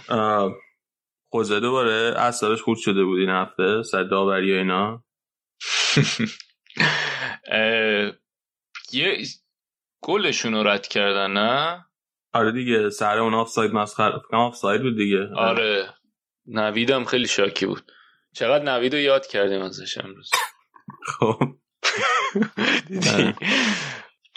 آخه من خیلی نمی‌دونم بهونه است من به نظرم. به این بهونه است که قبول داری که اصلا مسخره بود که گلشون رد کردن دیگه؟ اینو قبول داری؟ آره اون که گل که مسخرش گل که رد شد که خیلی عجیب بود. یعنی تو بهترین حالت ممکن می‌تونیم بگی خیلی عجیب بود. یعنی نخواهیم بگیم مسخره. ولی ولی من من من عجیب نبود. یعنی مت... خط به خط این قانونی که بخونی اون خط به خط قانون دقیقا درسته خب؟ ولی یه نکته که هست که اون خ- قانونی که نوشته شده و چیز شده اون بدون توجه به عضو چیزی به اسم وار نوشته شده خب؟ و الان که یه تکنولوژی. جدیدی به اسم وار داریم مثلا این صحنه های خنده داری که ایجاد میشه دقیقا به خاطر همینه. بر همین یعنی دو تصمیم درستی بود ولی تصمیم خنده دار مسخره ای بود. همین به نظر من. ببین آخه حالا سوالو که یه ویدئویی بود که باش همون مسابقه اسکای دقیقا بعد از بازی بود که سوالو خبرنگار ازش پرسید که الان یعنی شروع کرد اینطوری بود که بسم الله الرحمن الرحیم الان می‌خوای راجع به داوری بگی دیگه نه؟ اینطوری بود سوالش دقیقا اینجوری بود که خب می‌دونیم که الان می‌خوای راجع به داوری بگی که اونم شروع کرد دیگه فاز کاملا خب فول خوزه فولان. یعنی قشنگ یه اولاش یکم داشت پوشش می‌داد و سعی می‌کرد نباشه الان یه کامنت اینطوری بود که من نظر نمیدم و مثلا داور اینطوری بود. تو تصمیم توی اون اتاق گرفته میشه فلان جا اسم داوری هم گفت مثلا نظر راجع به داوری فلان الیور. آره گو الیور اصلا مهم نیست. و تصویر دارن تو اون اتاق فلان نه نه نه نه نه. داور الیور فکر کنم داور بوده که تو اتاق بوده. تو داور اتاق وسط بوده. بازی کریس کاوانا بود. OK. حالا به هر راجع به داور وسط ازش پرسیدم. مثلا اینطوری بود که این که کاری نیست اصلا. آره. خب اینم مسخره است دیگه. الان این یه تفاوت مهمی که VAR توی انگلیس با بقیه لیگا داره اینه که توی بقیه لیگا تاکید روی اینه که داور وسط بره. و نگاه کنه صحنه رو خودش. صحنه هایی که مثلا قراره که تصمیم برگرده رو داور حتما بره خودش نگاه کنه. توی مثلا آلمان و اسپانیا و ایتالیا این شکلیه. توی انگلیس برعکس دقیقا. تاکید روی اینه که داور وسط نره نگاه کنه. تاکید اینه که همون توی اون اتاقی که حالا مثلا کجاست؟ لندنه نمی‌دونم هر جا هست اون داور تو اون اتاق تصمیم بگیره. و ایدهشون هم اینه که چون اون داور تو اون اتاق کم تحت تحت تاثیر جو بازی و ایناست اون اگه تصمیم بگیره بهتر از داور وسطه. که من حق میدم به خوزه به نظر من خیلی ایده مسخره. چون که ما که اولا نمی‌دونیم کی تو اون اتاقه. بعد در در مثل اینکه واسه انگلیس اصلا کلا یه نفر تو اتاق اینو مطمئن نیستم. ولی فکر کنم واسه لیگ انگلیس یه نفر تو و یه داور تو اتاق میشینه. در که واسه اسپانیا واسه international فکر کنم سه نفره. اینجوریه. ولی من به نظرم این نباید باعث بشه که ضعف tactical مورینیو رو بخوای پوشش بدی باش. خب ام... من مشکلم دقیقا با اینه. من مشکلم اینه که تیمش یعنی دو تا گل دوم و سومشون عین هم بود و خیلی ساده. یعنی دایر اونجا وایساد نگاه کرد تو پس کنارش رد شد زد تو گل.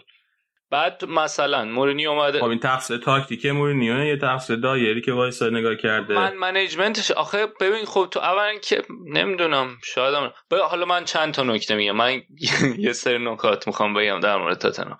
اولا که تو خط دفاعی اومد قرارداد آل- آلدرویرل سی ساله رو تمدید کردن طولانی مدت. الان از بعد از لاکداون بهش بازی نمیده. این یکی.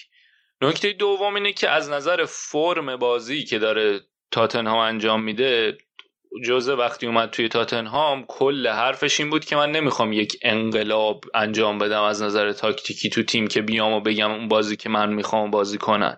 که حالا فرض کنیم فوتبال ضد حمله است. دفاع کردن زیاد و حالا گرفتن نفس تیم حریف تو ضد حمله. فرض بر این بود که قرار همین کاری که تاتنهام انجام می‌داده همون چیزی که برندی فوتبالی که تاتنهام به شناخته شده بوده باش شناخته شده بوده زیر نظر پوچتینو رو همون رو بیاد و تکامل بهش ببخشه ایوالف کنه اصطلاحا. به جای رولوشن اولوشن اتفاق بیفته خب؟ ولی الان کاری فارسی خیلی معنی نداره این ضرب مثلا ولی ادامه بده. خب. آره ولی کاری که الان کرده اینه که نه اینه نه اون. یعنی اومده قشنگ عین اون کپکه که می‌خواست راه رفتن چی رو یاد بگیره؟ یه پرنده زیبا. یه پرنده دیگه که زیبا رام رفت یا کلاق می‌خواست کلاق رفتن کپ یاد رفتن بگیره. کپ یاد بگیره. راه رفتن خودش هم یادش رفت. مرسی. از شما بله. که امروز فارسی خیلی ویک. بعد بعدش الان یعنی نه تو کارهای دفاعی آنچنان خوبن نه تو کارهای حمله. و حالا یه نکته دیگه که هست اینه که مثلا خط دفاعشون که قطعا لازم دارن. حالا حرف این است که قرار اوریه رو بفروشن دفاع چپ مکس آرونز رو بگیرن از نوریچ که خیلی خوب بوده این مدت. خط دفاع که قطعا لازم دارن یه فکری براش بکنن. می‌رسیم به خط میانی. با اندومبله که صحبت کردیم راجبش هفته پیش چه مشکلاتی داره. نه اینکه با خود اندومبله. در مورد اندومبله.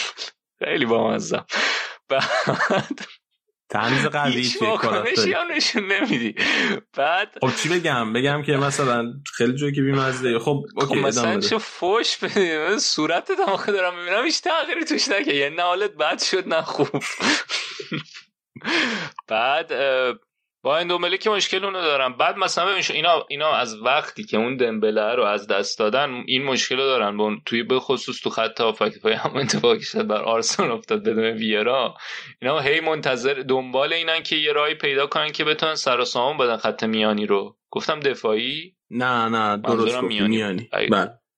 آره تو آفک پست آفک دفاعی. ولی الان مثلا موساسی سوکا رو گذاشتم. موساسی سوکا اینا وقتی حمله می‌کنن تو یک سوم تهاجمی حریفن اون بنده خدا لوسلسوه که بهتر و کار با توپش بهتر و بازیش خوبه مجبور بود هی برگرده که اشتباهی اینو عدم نگهداری توپ اینو و عدم پایین بودن قابلیت نگهداری توپ اینو بتونه پوشش بده.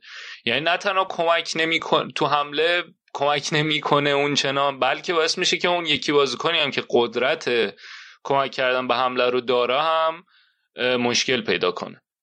و حالا یه چیز دیگه که من خوندم اینه که دنبال هوی بیرگن آفبک دفاعی سات همتون که می‌خوام بگم نروژیه نمی‌دونم ولی خوب بوده خیلی. یه خرید دیگه است. حالا تو خریدا یه مشکل دیگه که پیش میاد اینطوری که دارن پیش میرن احتمال اینکه سهمیه چمپیونز لیگ اصلا سهمیه اروپا نگیرن خیلی زیاده الان با این وضعیت. و اگه سهمیه نگیرن لیوی هم که می‌دونیم کاملا با حساب کتاب میره سمت ترانسفر اگه سهمیه نگیرن اون وقت بودجهشون خیلی محدوده. اون وقت کاری که باید بکنن اینه که مورینیو باید با همین ترکیب بسوزه و بسازه. و خب نمی‌دونم حالا این نکته من بگم. بگو. من قبول دارم که لیوی خیلی سعیش تو حساب کتاب و فلان و اینا ولی همین موقع لیوی بعدش یه مربی آورده خود زمورینیو کلی داره حقوقی نمیده خب. شاید بشینه با خودش حساب کنه که من نمی‌تونم یه راننده فراری بیارم ولی بهش پژو بدم و این کار مثلا کار عاقلانه نیست. و شاید حتی اگه سهمیه لیگ اروپا هم حتی نگیرن شاید قبول کنه که خرج کنه واسه بازیکن خریدن. امیدوارم که قبول نکنه ولی من فکر نمی‌کنم. یعنی بر اساس گذشته ای که داره خیلی مدیریتی نیست که یهو بیان دست و دل بازی بکنن و خرج آنچنان زیاد بکنن. کما این که یه حدس من اینه که جوزه رو برای این آورده که با بودجه محدود یعنی با یهو نه اوورهال نخواد اتفاق بیفته آروم آروم تیمو بسازه باش. با خوزه؟ آره. چرا واقعا؟ نمی‌دونم به خاطر من حد من آخه من یه حسی که دارم اینه که پو- پوچتینو آخراش هی میومد می‌گفت که آقا این استخون لا زخمه این طول می‌کشه این فرایند. یعنی هی میومد غیر مستقیم منظورش رو میرسون که آقا این تیمه لازم داره که تغییری بکنه. ولی من حدسم اینه که خوزه رفته براش قشنگ دم تکون داده خوب گفته یه ردیف بیاین ما با هم دیگه میریم و آینده های درخشان رو می‌سازیم و من اونجا اونقدرم خرج ندارم. شما پول خودم و تیمم و حسابی به شیتیلمون رو پر کنی من خرید نمی‌خوام. خب اوکی. فکر کنم دیگه راجع به تاتنهام هم به اندازه کافی و حتی شاید بیشتر حتی یه مقدار. صحبت کردیم. این تاتنهام کنم همیشه بیشتر از اندازه کافی حرف می‌زنیم چون علاقه که من به خوزه دارم. حالا بریم یه ذره آرسنال حرف بزنیم. مرتضی فقط یه آرسنال خلاصه بگو دیگه. مثل هر هفته یه روب راجع به آرسنال حرف نزن. آقا آرسنال بذار براتون آرسنال خیلی هفته زیبایی داشت. بوکایو ساکا ما مدت ها بود دنبال این بودیم که آیا تمدید می‌کنه یا نه. تو مصاحبه با جیمز بنجم راجبش حرف زدیم ازش پرسیدم. گفتش که تیم دنبالشه ولی هنوز اتفاق نیفتاده خلاصه اینکه تمدید کرد. چهار ساله فکر کنم. بعد از اون طرف مارتینلی قراردادش بهتر شد. فکر کنم already تا 2024 بود ولی یه گزینه extend کردن تا 2025 گذاشتن و release clause ش هم زیاد کردن که بازیکن مفت ندیم بره. بعد آرسنال در بازی بسیار سخت و حساس در مقابل وولورهمپتون که من واقعا تن و بدنم میلرزید خیلی خوب بازی کردن. فوق‌العاده بازی کردن و دو هیچ بازی رو بردن. فوق‌العاده که نه حالا مثلا free flowing و اینا بازی fluid انجام بدن روون باشه و این با آن آن بین و اینا. ولی خیلی خوب دفاع کردن. کاری خوب دفاع کردن فکر کنم آخرین اصلا یادم نمیاد که آخرین بار دیده بودم که آرسنال خوب دفاع کنه. کاری که از بعد از از بعد از ماجر... از بعد از اون بازی سیتی و اینکه حالا لوئیز محروم شد و پابلو ماری مصدوم شد کاری که شروع کرد به کردن آرتتا اینه که سه دفاعه شروع می‌کنه بچینه بعد تو این سه دفاعه چیدنش بسیار خیر و برکات زیادی به وجود اومده. کاری که می‌کنه این که مصطفی و لوئیز و کلاسیناچو می‌ذاره بعد wing back تیرنیو می‌ذاره چپ سمت راست بلرین رو دو تا بازی گذاشته بود. بازی قبلی بلرین رو تعویض کرد با سدریک سوارز که بعد از مدت ها سدریک بهش بازی رسید و تو همون debut هم تو پنج دقیقه گل زد تا وارد زمین شد و این بازی هم از اول گذاشتش توی ترکیب. و از اون طرف هم دوتای وسط ژاکا رو می‌ذاره و سبایوس و جلام اوبامیانگ و حالا یا لاکازت انکتیا سمت راستم یا نلسون یا پپه. که حالا این بازی چون که پپه خانومش حمله وضع هم داشت. نه حمله وضع. خانومش وضع هم داشت. حالا خانومشه یا پارتنرشه یکی از این دو حالت وضع هم داشت. نرسته بود به این بازی و بعد می‌تونستی راحت بگی این هفته داشت می‌خواست بچه دار بشه رفته بود بچهش خب خود پپه که نمی‌خواسته بود بعد زحمتی رو یکی دیگه می‌کشه credit ش هم بدم به پپه. آخه موضوع پادکست فوتباله. بحث زن یا partner پپه که نیست که. خب بگو okay. خیلی مهمه خیلی مهمه اینا. جزئیاتی شما دقت نمی‌کنید توش. بعد ساکا رو گذاشته بود راست. یک چیز دیگه هم که در مورد ساکا هست اینه که کاملا ترکیب آرسنال بعد از lockdown بر اساس اینه که ساکا رو کجا بچینیم. یعنی یه جور که میشه بهش نگاه کرد اینه که محوریت چینش تیم ساکا یا جور دیگه که میشه بهش نگاه کرد اینه که هر جایی که مشکل باشه ساکا رو اونجا می‌ذاره. ببین wing راست بازی کرده. یه مدت که خب قبلا full back چپ بازی می‌کرد. wing چپ بازی کرده. شماره هشت گفتم بهش بازی داده. به عنوان LCM خیلی واقعا و تو همه اینا هم خوب بوده. حالا تو بازی جلوی وولفز که داشت wing راست بازی می‌کرد آنچنان روز پرفروغی نداشت ولی با این وجود گلو زد.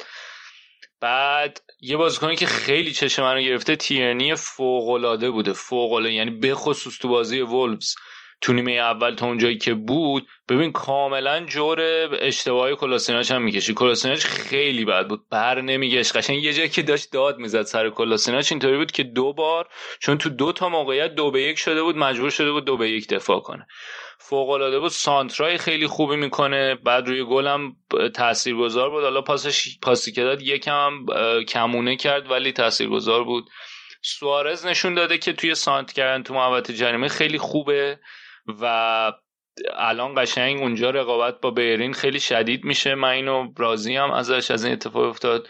تنها نکته منفی که داشت این بود که کلاسیناچه خیلی بد بود دیگه بازی با وولز.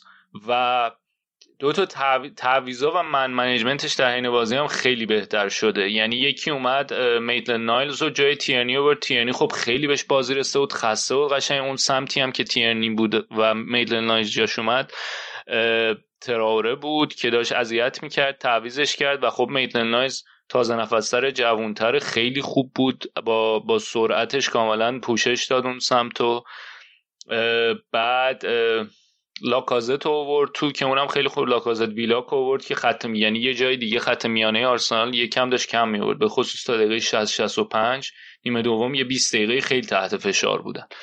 یا یه نکته دیگه هم که دارن که بعد از cooling break ها تو بازی وولفز کاملا روند بازی عوض میشه. یعنی هم بعد از گل و گل اول و بعد از cooling break اول زدن بعد از cooling break نیمه دوم کاملا تیم اصلا روندش عوض شد از اون فشاری که داشت تحمل می‌کرد در اومد.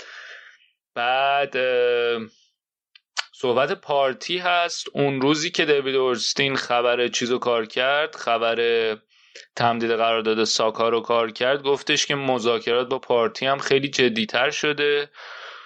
حالا اینکه چه جوری می‌خواد اتفاق بیفته یک چیزی که در الان که مدتیه که دو, سه تا بازی که گوندوزی رو نمی‌ذاره توی ترکیب صحبت این هست که شاید گوندوزی رو بفروشن و حالا از طریق اون بتونن fund خرید پارتی رو جور بکنن. گوندوزی از اون اردویی که ژانویه رفته بودن دوبه یه سری بی‌انضباطی کرده بود از اون موقع باش مشکل پیدا کرده بود آرتتا. بعد از اینکه برگشتن تو ژانویه هم خیلی کم شروع کرد بهش بازی دادن و الان دوباره شروع کرد بهش بازی دادن که حالا دوباره ظاهرا سر همین اینکه کنترل نداره روی اعصابش و عصبی میشه زود اینطوری بوده که ما یه سری چیزای پایه‌ای داریم تو تیم که کسی رعایت نکنه بهش بازی نمی‌رسه. حتی طرف تعویز چیز هم هست. حتی معاوضه لاکازت پارتی هم صحبتش هست به خاطر اینکه خیلی وقته که می‌دونیم اتلتیکو دنبال لاکازت بود حتی اون موقعی که می‌خواست بیاد آرسنال هم یه مدت اتلتیکو دنبالش بود بعد اومد آرسنال. بعد تمدید قرارداد اوباما یانگ یه مورد دیگه است که حالا باید ببینیم اتفاق میفته یا نه. تو مسابقه آرتتا خیلی مثبت بود نسبت به اون تمدید قرار داده. جوابی که داد وقتی ازش سوال پرسیدن اینطوری بود که بازیکن راضیه من ازش راضی هم با تیم همراه خیلی ولی خب حالا باید ببینیم چی میشه. چیزی که من خوندم سه ساله می‌خواد با حقوق هفتگی 250 هزار تا. یه اتفاق دیگه ای هم که برای آرسنال افتاد اینه که کلا قرارداد میختاریان رو ملغا کردن. برای اینکه نخوان یعنی آپشن این بود که اگه می‌خواستم بفروشم به روم روم حاضر نشده بود اون مبلغی که می‌خواستن برای میختاریانو بده. ولی اینا هم دنبال این بودن که بازیکن و حقوقش رو نخوام بدن. درنچه تصمیمی که گرفته شد اینه که قراردادش ملغا می‌کنن و حقوق سال آینده که قراره به میختاریان بده روم میشه همون مبلغ نقل و انتقالات. و این کارو کردن حتی من صحبت های شنیدم که در حد بین هوادارا و از این اینایی که تیمو خیلی دنبال یعنی خبرنگار اونقدر صحبت های جدی نیست ولی اینو شنیدم که شاید دنبال این باشن که برای اوزیل هم این کارو بکنن که اون یکم سخته چون حقوقش زیاد مدیر فنرباخچه هم یه مسابقه کرده بود که اگه با این حقوق بخواد بیاد اوزیل ما نمی‌تونیم پرداخت کنیم حقوقشو. و احتمالا بمونه یک سال و یه سال رو تموم کنه بعد حتی من صحبت آمریکا رفتنش هم شنیدم. آره دیگه این پولی که الان اوزیل داره می‌گیره توی اروپا اگه بخواد همین پولو بگیره بعد همون سوپر استاری باشه که بود. یعنی یه بازیکن تمام شده اینجی که الان هست این حقوق هیچ باشگاهی بهش نمیده دیگه. و کاملا هم انگیزه برای اینکه بتونه تو سطح بالا بازیکن خودش نشون بده از دست داده. یعنی اصلا دیگه هیچ نشونه ای توی اوزیل دیده نمیشه که بخواد از نظر ورزشی خودش رو بالا نگه داره. آره فکر کنم یا بعد بره همون آمریکا و اینا یا مثلا سمت چین و شاید ژاپن و این اونورا. این اوزیل بازی کنه مورد علاقه من بود یه موقع یا توی ترکیب رئال. اومد آرسنال من نمی‌دونم چیکارش کردن شو سپویل شد. ونگر هم کارا می‌کنه دیگه. این اوزیل کلا چیز بود اسپویل بود. یعنی من قشنگ نمی‌دونم. سه فصل رئال بود هر سه فصلش با مورینیو بود دیگه. بعد هر فصل اول فصل مورینیو کلی باش دعوا شد که آدم باش مثلا. قشنگ دو تا بازی بعد میشوندشونیم که هر دو تا بازی. مثلا میوردش بیرون تا اینکه دوباره یادش بیفته که مثلا باشگاه چیز نیست. خونه خاله نیست مثلا.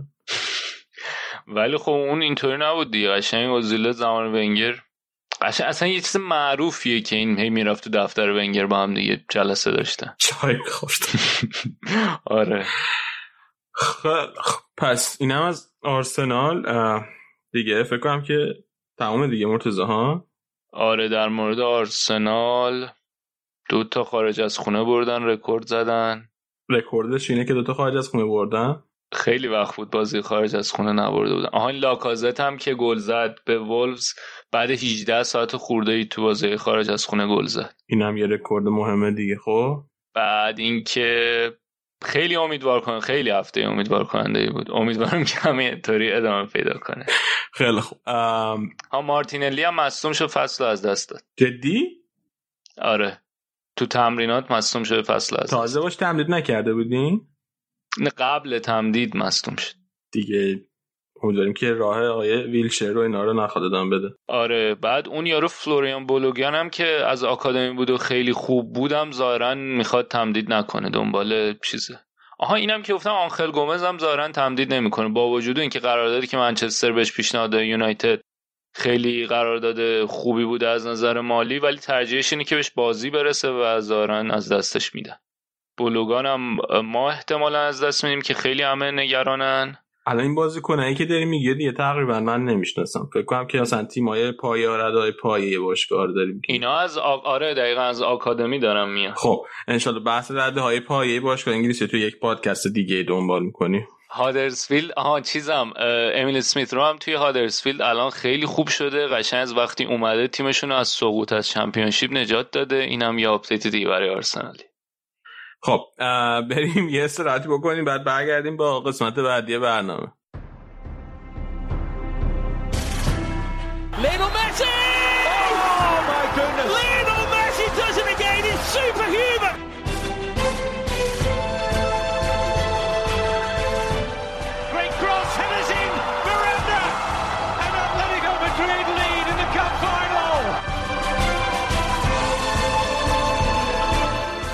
Modric takes.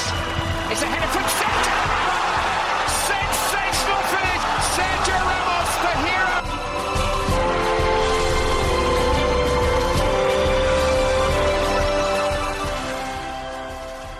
با قسمت آخر برنامه امروز بخش لالیگا اومدیم پیشتون الان امیر حسین هم به من پیوسته سلام امیر حسین چطوری چه خبر خوبی سلام علی مرسی من خوبم. سلام به همه شنونده ها. به خصوص طرفدارای بارسا که روزهای سختی دارن سپری می‌کنن. هم رئال پیک زده هم کرونا. خب من این به خصوص طرفدارای بارسا که گفتی نادیده می‌گیرم فرض می‌کنم که همه رو به یه اندازه دوست داری تو. همه رو واقعا یه اندازه دوست دارم. سلام ویژه کردم بشه. خیلی.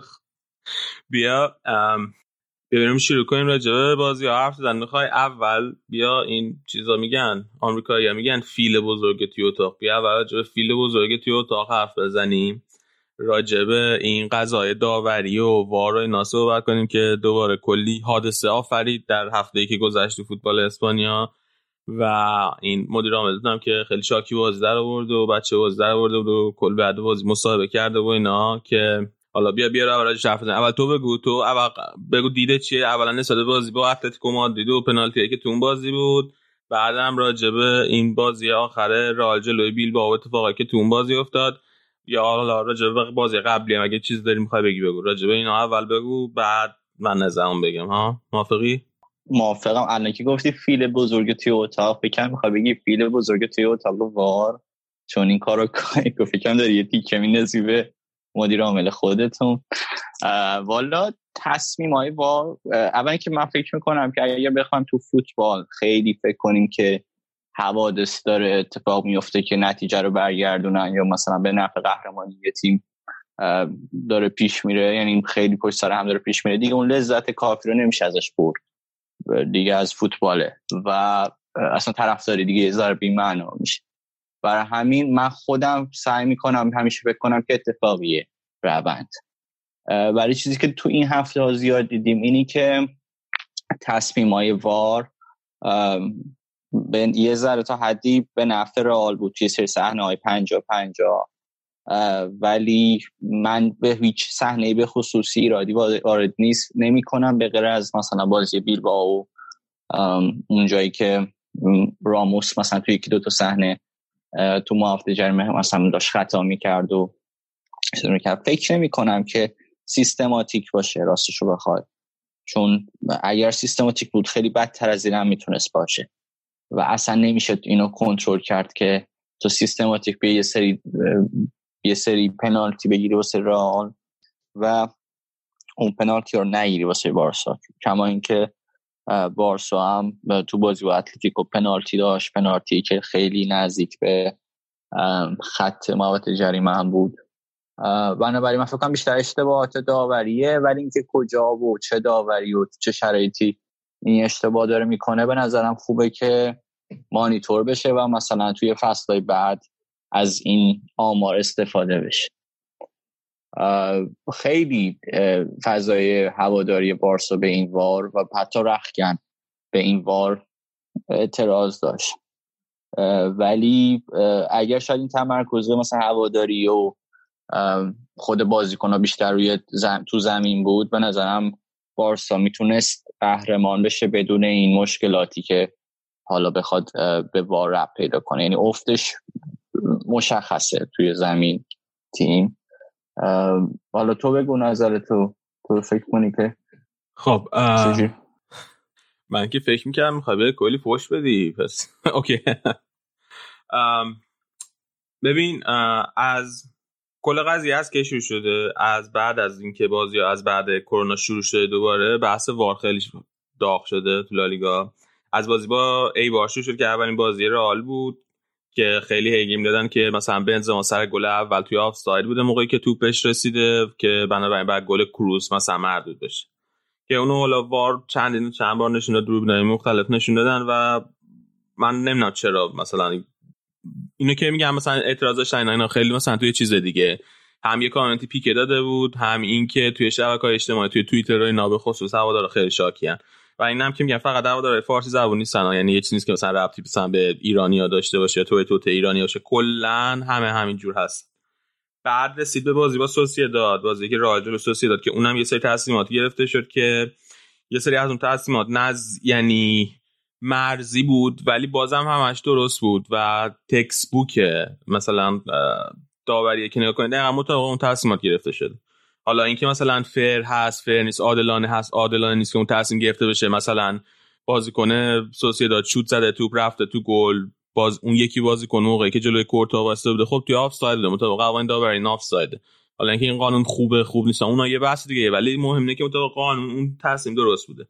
بازی با سوسیداد هم گذشت دوباره رسید به بازی با مایورکا که فکر کنم اپیزود پیش راجع بهش حرف زدیم که سر گل اول مایورکا گل اولی که رئال مایورکا زد بحث این بود که اون توپگیری که کارواخال از بازیکن مایورکا کرد سر ریباند ضربه آزاد فکر کنم کورنر بود. اون مثلا اون توپگیری خطا بود که منم گفتم به نظر منم خطا بود. یعنی توی یه بازی دیگه اگه اتفاق یعنی معمولا داور لالیگا اونو خطا می‌گرفتن خب بعد رسید سر بازی خطافه اونجا هم دوباره یه سری حرف دیگه زدن به خاطر پنالتی که واسه رال گرفتن که روی کار بخال خطا شد که خب اونم مثلا اصلا این بازی خطافه بی مشکل ترینش بود یعنی انقدر تصمیم واضح بود و انقدر خطای پنالتی واضح بود که من فکر نکنم هیچ مشکلی باید باشه تا اینکه رسید به بازی بیل با یه پنالتی واسه رئال گرفته شد روی مارسلو تو محوطه جریمه که به نظر من خطا دانش واضح بود یعنی مارسلو توپو گرفته بود به توپ رسیده بود. تو محوطه جریمه توی یه موقعیت خوب. تو موقعیت که کلی هم فضا داشت. واسه اینکه با توپ کار کنه و دقیقا بازی کنه بیل با اومد پاشو گذاشت روی پای مارسلو و نذاشت که دقیقا توپو استوب کنه و بره جلو کاری که می‌خواد بکنه. اون پنالتی به نظر من خیلی واضح بود. چند دقیقه بعد اون پنالتی که زده شده راموز توپو زد توپو رفت توی گل یه صحنه دیگه پیش اومد.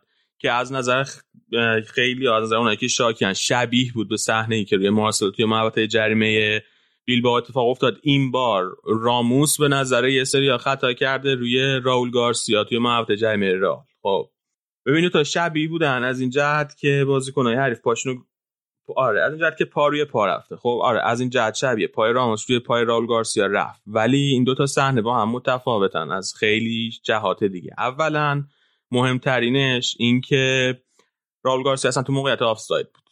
خب یعنی حتی اگر که توپ بهش می‌رسید و می‌خواست بازی کنه رول اون صحنه صحنه بود که راول گارسیا توی آفساید بود و مثل مارسلو نبود که اگه توپ بهش می‌رسید می‌تونست به بازی ادامه بده. یعنی وقتی بهش رسید می‌تونست به بازی ادامه بده و مثلا کار خودش با توپ بکنه بازیشو بکنه.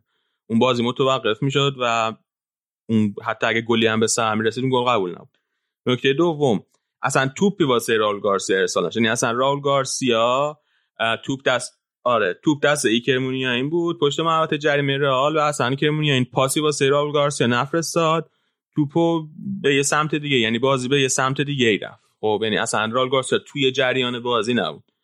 و نکته بعد این که راموس داشت عقب عقب میومد و ندید و پاش رو گذاشت روی پای رال گارسیا. ببین مثلا اگر که یه بازیکنی نمی‌بینه و پاش رو روی پای بازیکن دیگه که شما خطا نمی‌گیرین براش که. خطا می‌گیرین. اگر که بازی نیست. فکر نمی کنم جزو شروط خطا این دیدن باشه و حتی اونی که تو بازی هم نباشه. یعنی دو تا شرط آخری که گفتی به نظر من وارد نیست. چون که نباید لزوما تو جریان بازی باشه تو بازی کنی و شاید می‌تونست بازیکن حرکت کنه بیاد توی موقعیت بهتر.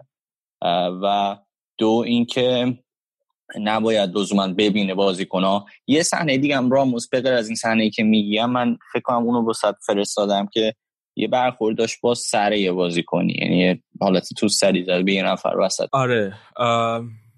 اونو من دیدم. اون البته بیاد کارای راموس توجیه خب بذارین اول یا تمام کنیم حرف راجع بشه ببین اینی که تو میگی من یه سال ساده می‌پرسم. اگر که وسط زمین خب پای راموس می‌رفت روی پای بازیکن حریف. وقتی هم که هیچ کدومشون تو جریان بازی نبودن. تو خ... به نظر تو واقعا خطا می‌گرفت نه من, من اصلا میگم حالا کلیت حرف ما من می‌خواستم اینو بگم که بیشتر یه دی راموس و مارسلو و کارواخال اینا الان دارن از شرایط بازی اتفاقات زمین رو مدیریت می‌کنن. شاید به نظر بیاد تصمیمات داوریه ولی اینا مس... توی زمین تمرکزشون جوری حفظه. که می‌دونن چه خطایی ممکنه پنالتی بشه چه خطایی ممکنه نشه و به نحوه احسندم از اونور اینا پنالتی می‌گیرن. مثلا اون, پنالتی که سم دو داد تو بازی با اتلتیکو واقعا بچه گونه یعنی اون دویدنش که باعث زانوش بخوره به بازیکن اتلتیکو خیلی بچگونه بود. در این حال مارسلو دفاع چپ رئال میاد و یه پنالتی می‌گیره توی موقعیتی که واقعا موقعیت نبود. چطور؟ خب حالا اینکه واقعا موقعیت بود ن... می‌خوام بگم که اینا یه ذره دارن از تجربهشون استفاده می‌کنن. بیشتر تا جایی که و بعد حالا بارسا یا دارن منترز میشن به داوری چیزایی که حساس می‌کنه این پنجا پنجا هست مثلا توی بازی و اتلتیکو یه چیزی هم بود که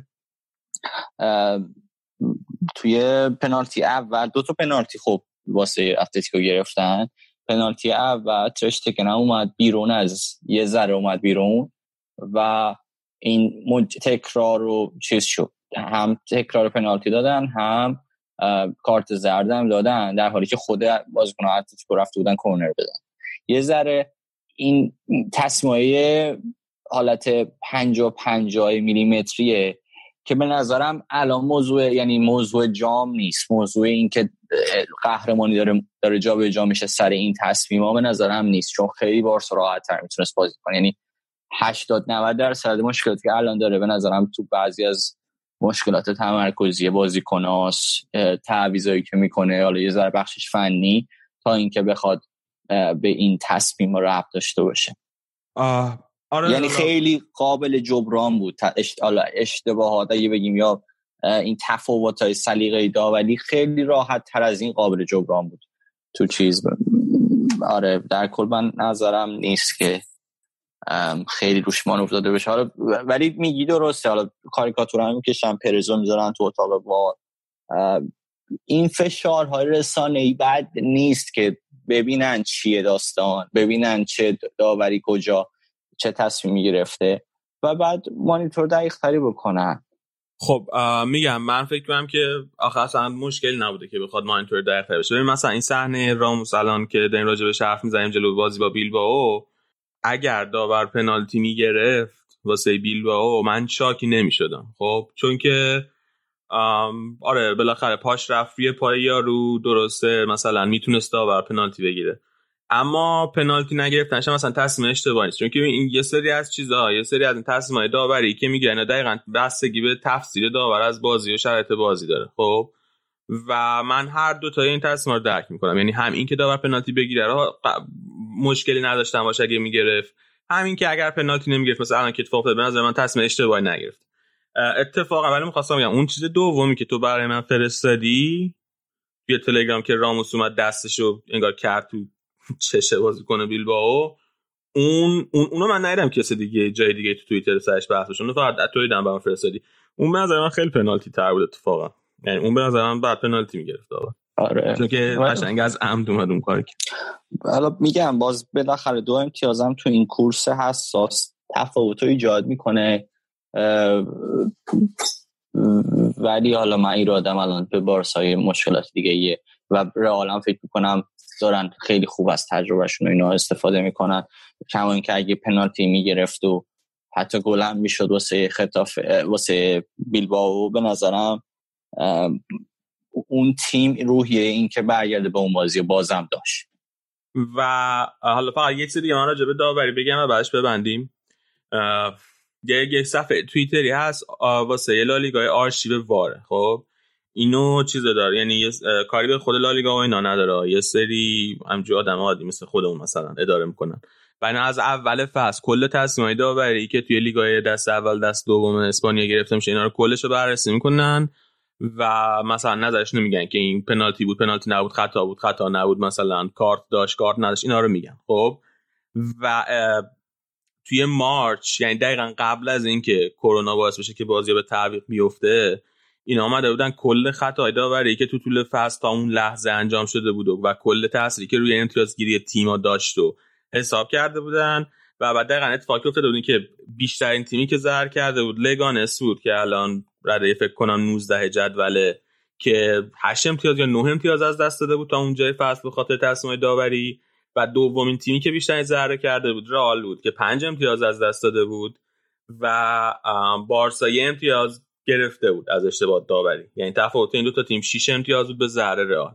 خب یعنی می‌خوام بگم که یه همچین چیزایی هم هست. از اول فصل کل تصمیم تفاوت گرفته شد. توی ال کلاسیکو رفت. کلی اتفاق افتاد. روی واران دو تا صحنه خیلی بد داشتیم. واقعا من فکر که من درک می‌کنم یعنی مثلا اینکه بارتومو میاد مصاحبه می‌کنه پیک مصاحبه می‌کنه اینا اینا واسه اینه که فشار بزنن روی داوری که مثلا توی بازیاشون داوری یا بیشتر به نفعشون باشه این تصمیم 50 50 بیشتر به نفع بارسا بگیرن به نفع رئال تصمیم 50 50 نگیرن اینا قابل درکه. ولی درست نیست. منطقی نیست در نهایت حرفم اینه. حالا بیا بیا راجع خود بارسا حرف بزنیم.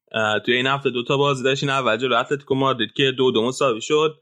و بعد هم جلو ویارال که آه چه بازی خوبی کردین چهار یک بردین. واقعا من فکر کنم جلو ویارال هم امتیاز از دست بدین ولی جلو خیلی عالی بودین جلو ویارال. آره جلو ویارال که زخمی بود و خیلی خوب عمل کرد. جلوی اتلتیکو خب بازی بود که فکر کنم قبل از بازی رئال بود و انتظار داشتیم که حداقل امتیازو اختلاف امتیازو تو این به دو امتیاز نگه دارن. اتلتیکویی که یک دوتا مهرم نداشت بکنم کوکه نبود. و حالا خیلی هم اون فرم ایدالش نبود تو این بازی. ولی بازم یه بازی خسته کننده دیدیم. بازی که یه گل به خودی داشت و سه تا پنالتی. بوسکتس برگشته بود به ترکیب و ستین تصمیم گرفته بود که با بوسکتس و پوچ و راکیتیچ توی اون سه نفر وسط شروع کنه و چهار سه سه که بود شبیه چهار سه چهار چهار دو لوزی بود بیشتر چون ویدال بود یکی از نفرات جلو. وقتی اتفاق میفته که ویدال خوب میره تو محوط جریمه مدام اضافه میشه. یعنی میشه گفت یه حالت 4 3 است ولی خیلی برمیگرده عقب خیلی به عرض زمین میره و بازی تو کار بازی سازی هم شرکت می‌کنه بعض بارسا تو این بازی سازی جوری بود که توی وقتی که شروع می‌کرد توپ دست بارسا بود و بخواستن شروع کنن پوچ میمد و سمت دفاع وسط ها و به اونا تو شروع بازی یه جوری کمک می‌کرد. یا حالت هافک دفاعی وقتی که توپ دست بارسا بود و روی پوچ بازی می‌کرد و بوسکتس هم تو زمانی که توپ دست اتلتیکو بود این کارو می‌کرد. یعنی اون خیلی به دفاع وسط اضافه می‌شد. این باعث می‌شد که خب تمرکز بازی توی مرکز زمین زیاد بشه فضا باز شه. واسه سمد و آلبا که حرکت کنن و بتونن روی ارسال خطرناک باشن. چند, چند بار این موقعیت ها رو به وجود آوردن و در مجموع اون پنالتی هم که گرفتن. روی یه همچی حرکتی بود که فکر کنم از آلبا شروع شد. و مسی تونست 700 این گلش رو بزنه از روی نقطه پنالتی. در مجموع میشه گفتش که بارسا تو جر خب تو جریان بازی که نتونست گل بزنه این یه پنالتی زد و یه نقطه بازی نقطه گل یعنی نتونست راهکارهای هجومی ستی یعنی یه جورایی مغلوب شد تو این بازی. ولی شانس اینو داشتن که بازی رو ببرن و از این فرصت استفاده نکردن. باز پنالتی بعدی داد. سم دو نیمه دوم که گفتم راجبش پنالتی اولو تشتگن گرفت. پنالتی دومو یعنی باز تکرار ضربه بود که دیگه ندادم به دیگو کاستو بزن و ساول بولش کرد. تشتیگن تو این بازی خیلی خوب بود به نظر جزو بازیکن خوب بارسا بود. چند تا سیو داشت. دو تا پنالتی هم خیلی نزدیک بود. گرفت یکیشو گرفت ولی پنالتی دوم با جهت توپو درست رفت. اینکه به پوج بازی داد یکم گردش توپو زیاد می‌کرد ولی خب خیلی خیلی خوب دستشون رو خونده بودن توی این حالت بازی سازی و سرکوب کردن. بازی سازی از عمق از اون طرف هم اینا آسیب می‌زدن دیگه. پشت سمدو و آلبا خالی می‌شد. خیلی از حمله های اتلتیکو هم از کناره ها بود. ضمن اینکه اونا تو ضد حمله از اوبلاک هم استفاده می‌کردن که روز خوبی هم داشت و مستقیم توپو بفرسته واسه دیگو کوستا. اون واسه کوریا. یه جوری حالت میساید یا توپو کنترل می‌کرد و پاس می‌داد. میشه گفتش که یه از نظر استراتژیک خیلی بازی به گره خورده بود و فقط رو همون پنالتی ها و کورنر بود که تونستن دو تا تیم موفق عمل کنن. من من تو این بازی از دو تا بازیکن خواستم خیلی تعریف کنم. یکی کاراسکو و اتلتیکو که خیلی بازی خوبی داشت. هر تا پنالتی هم خودش گرفت و کلا تو طول بازی هم فوق العاده عمل کرد. یعنی تقریبا هر خطری که اتلتیکو مادرید در دروازه بارسا ساخت کاراسکو توی قلب اون حرکت بود و با اینکه ساول دو تا پنالتی گل کرد و دوبار گل زده بود تو بازی آخر بازی من افته مچ بهترین بازیکن زمینم کاراسکو انتخاب شد. این یکی که و چیز دیگه هم که که کاراسکو مثلا از وقتی از چین برگشته بود اتلتیکو خیلی خوش نشون بود خیلی خوب نبود ولی تو این بازی فوق العاده بود واقعا فرم عالی داشت این بازی. و نفر دوم هم همین ریکی پوج بود که راجبش گفتی. ریکی پوج هم به نظر من دوباره مثل دفعه قبل اپیزود قبل راجبش حرف بازی خیلی خوبی داشت. به خصوص به خصوص جلوی پارتی که چندین بار پارتی رد کرد و اصلا پارتی. توی نورده تن به ریکی پوج کاملا بازنده بود. آره خواستم راجع به تو بازی کنید حرف بزنم. خب بالا می‌خوای بریم راجع بازی بعد جلو ویارال حرف بزنیم. آره بازی ویرال با یه ترکیب نسبتا متفاوتی بازی شروع شد. این بازی خب بعد از بازی رئال برای مدت های زیادی بود که بارسا بعد از رئال بازی نکرده بود توی هفته فوتبالی. و خب رئال هم برده بود و اختلاف هفت امتیاز شده بود. من فکر کردم شاید یه ذره از اون یعنی سوال برانگیز بود که چه می‌کنه ستین و آیا میاد واسه اینکه حتما ببره و شانس رو زنده نگه داره یا اینکه میاد و از جواناش و کسایی که کمتر بهشون بازی رسیده استفاده می‌کنه. چون که بر اساس شرط جدول الان رئال اگه بارسا همه بازیاشم ببره رئال با دوتا مساوی همچنان می‌تونه قهرمان شه از چهار تا بازی؟ ولی چه میگن؟ فول هاوس به تمام قوا اومدیم بازی رو شروع کرد از گریزمان استفاده کرد. گریزمان بعد از بازی خیلی انتقاد شد بعد از اون بازی که دقیقه 90 بازی اتلتیکو که دقیقه 90 گریزمان آورده بود و ازش هم میگن نسخه نکرده بود. فکر می‌کنم خواهرش توییت کرده بود و خیلی انتقاد کرده بود به ستین. از طرفی هم حالا میگن خانوادش کلا تو فضای مجازی خیلی فعال بودن. این بازی شروع کرد و تونست که یعنی موفقا باشه یعنی تو همون دقایق اول ما فکر کردیم که یه گل پشت پا زده که بعد فهمیدیم که گل به خودی بوده تورست زده خیلی خوب بازیه تقریبا یکی شروع شد. دقیقه سه بازی بود که گل اول رو زدن و اون باز شد که یه جورایی گره بازی باز شه و همه بازیکن بارسا تو این بازی خیلی آماده تر بودن سوارز و مسی خیلی خوب و هماهنگ عمل می‌کردن. مسی تو این بازی دو تا پاس گل داد. یکی به سوارز یکی به گریزمان. و ما آن صوفاتی رو دیدیم به عنوان تعویز که اونم نشون داد که شرایط خوبی داره. هم این حرکت های توی ارزش و گلایی که می‌زنه به نظرم دنو خودش بی نظیره یه گل خیلی قشنگی هم زد و بازی رو چهار یک در مجموع بردم تو این بازی هم بوسکت بک دفاعی بود که تعویز شد ولی 4 3 این 4 3 این بازی خیلی متفاوت با 4 3 بازی اتلتیکو بود. ویدار تو خط بک بود و بازی سازی هم خیلی از روبرتو بوسکت شروع می‌شد. این که نمیاد دفاع دفاع وسط شد تغییر بده یا حالت چرخش ایجاد کنم به خاطر محافظه کاریشه ستین. به نظرم می‌تونه از آراخو بیشتر استفاده کنه به جای لانگوی یا پیکه من خیلی نگرانم که این زوج یه مستون بدن یا یه محروم. دوباره البته پیک محرومیتش رو تازه گذرونده. فکر کنم دو کارت داره بعد از اون محرومیت.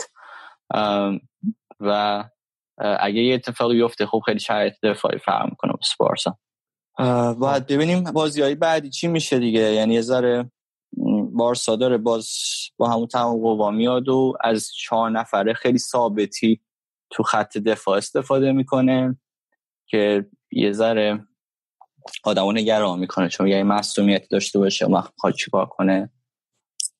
ولی مهاجما خیلی آمادن همه و تعدادشون هم زیاده. یعنی از اون قضیه نگران نیستیم.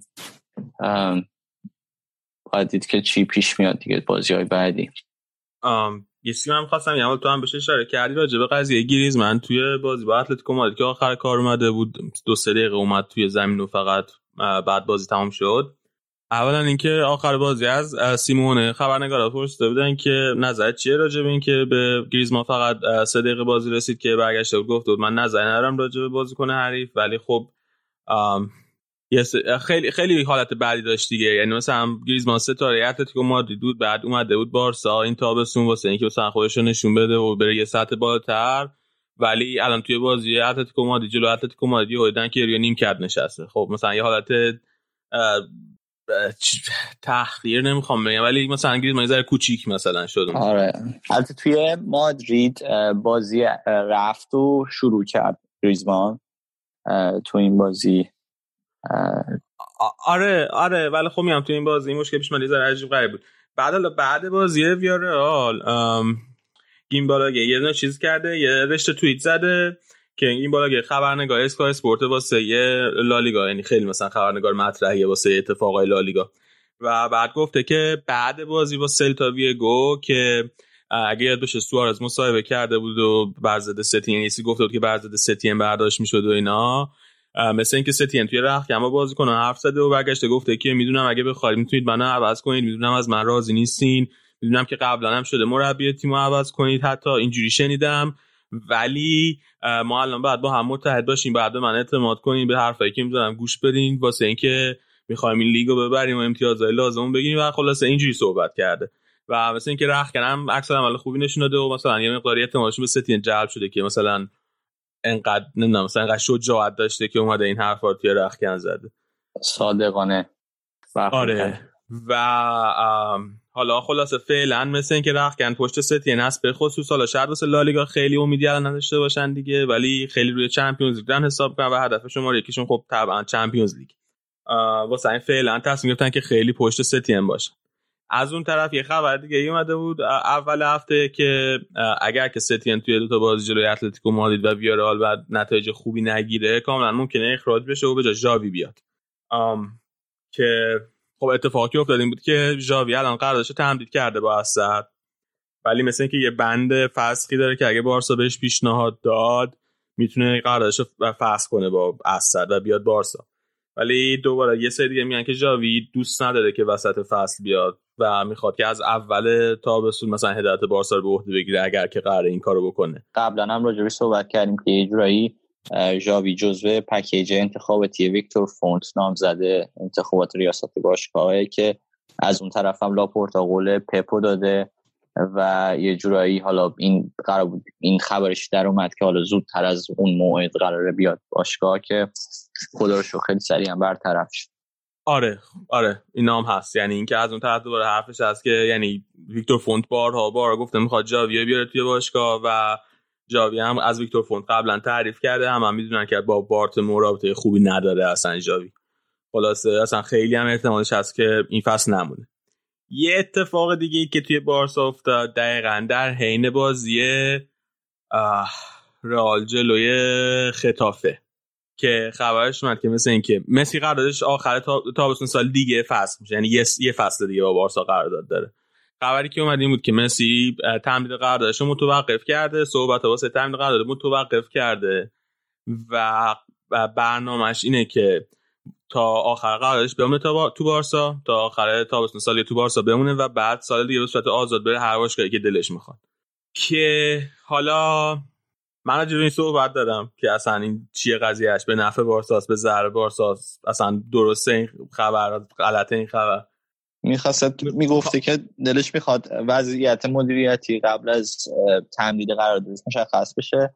حتی یک سال دیگه که قرارداد داره میشه تابستون سال 2021 ولی باز این هم حرف حدیثه. بعد از یکی دوتا باخت و یعنی باخت که مساوی الان کردن و کلا بعد از کرونا هنوز نباختن. ولی نتیجه نگرفتن و این شا ابه رو به وجود میاره. گریزمان هم یه چیزی گفته بودن که می‌خوان معاوضه کنن با یوونتوس و یک دوتا بازیکن ضعیف بگیرن و گریزمان رو بدن اینو. من اینا خیلی چیزی نمی کنم فکرم هیچ موقع واقعا منم مثل تو فکر نمی کنم هیچ موقع مسی بره. همیشه صحبتش هست. من که هنوز نگفتم که فکر نمی کنم بره.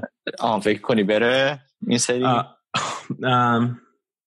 ببین من فکر نمی کنم مسی بخواد واقعا بره. من فکر می‌کنم که مسی اول همجور که گفتیم می‌خواد یه فشاری بیاره به سوسیوهای باشگاه یعنی اونایی که رأی میدن که رئیس باشگاه رو انتخاب کنن. دارم سیگنال میده بهشون پیغام میفرسته به طور غیر مستقیم که اگه می‌خواین من بمونم این تیم مدیریتی که الان هست این برد مدیریتی که الان هست اینا نباید دوباره انتخاب بشن.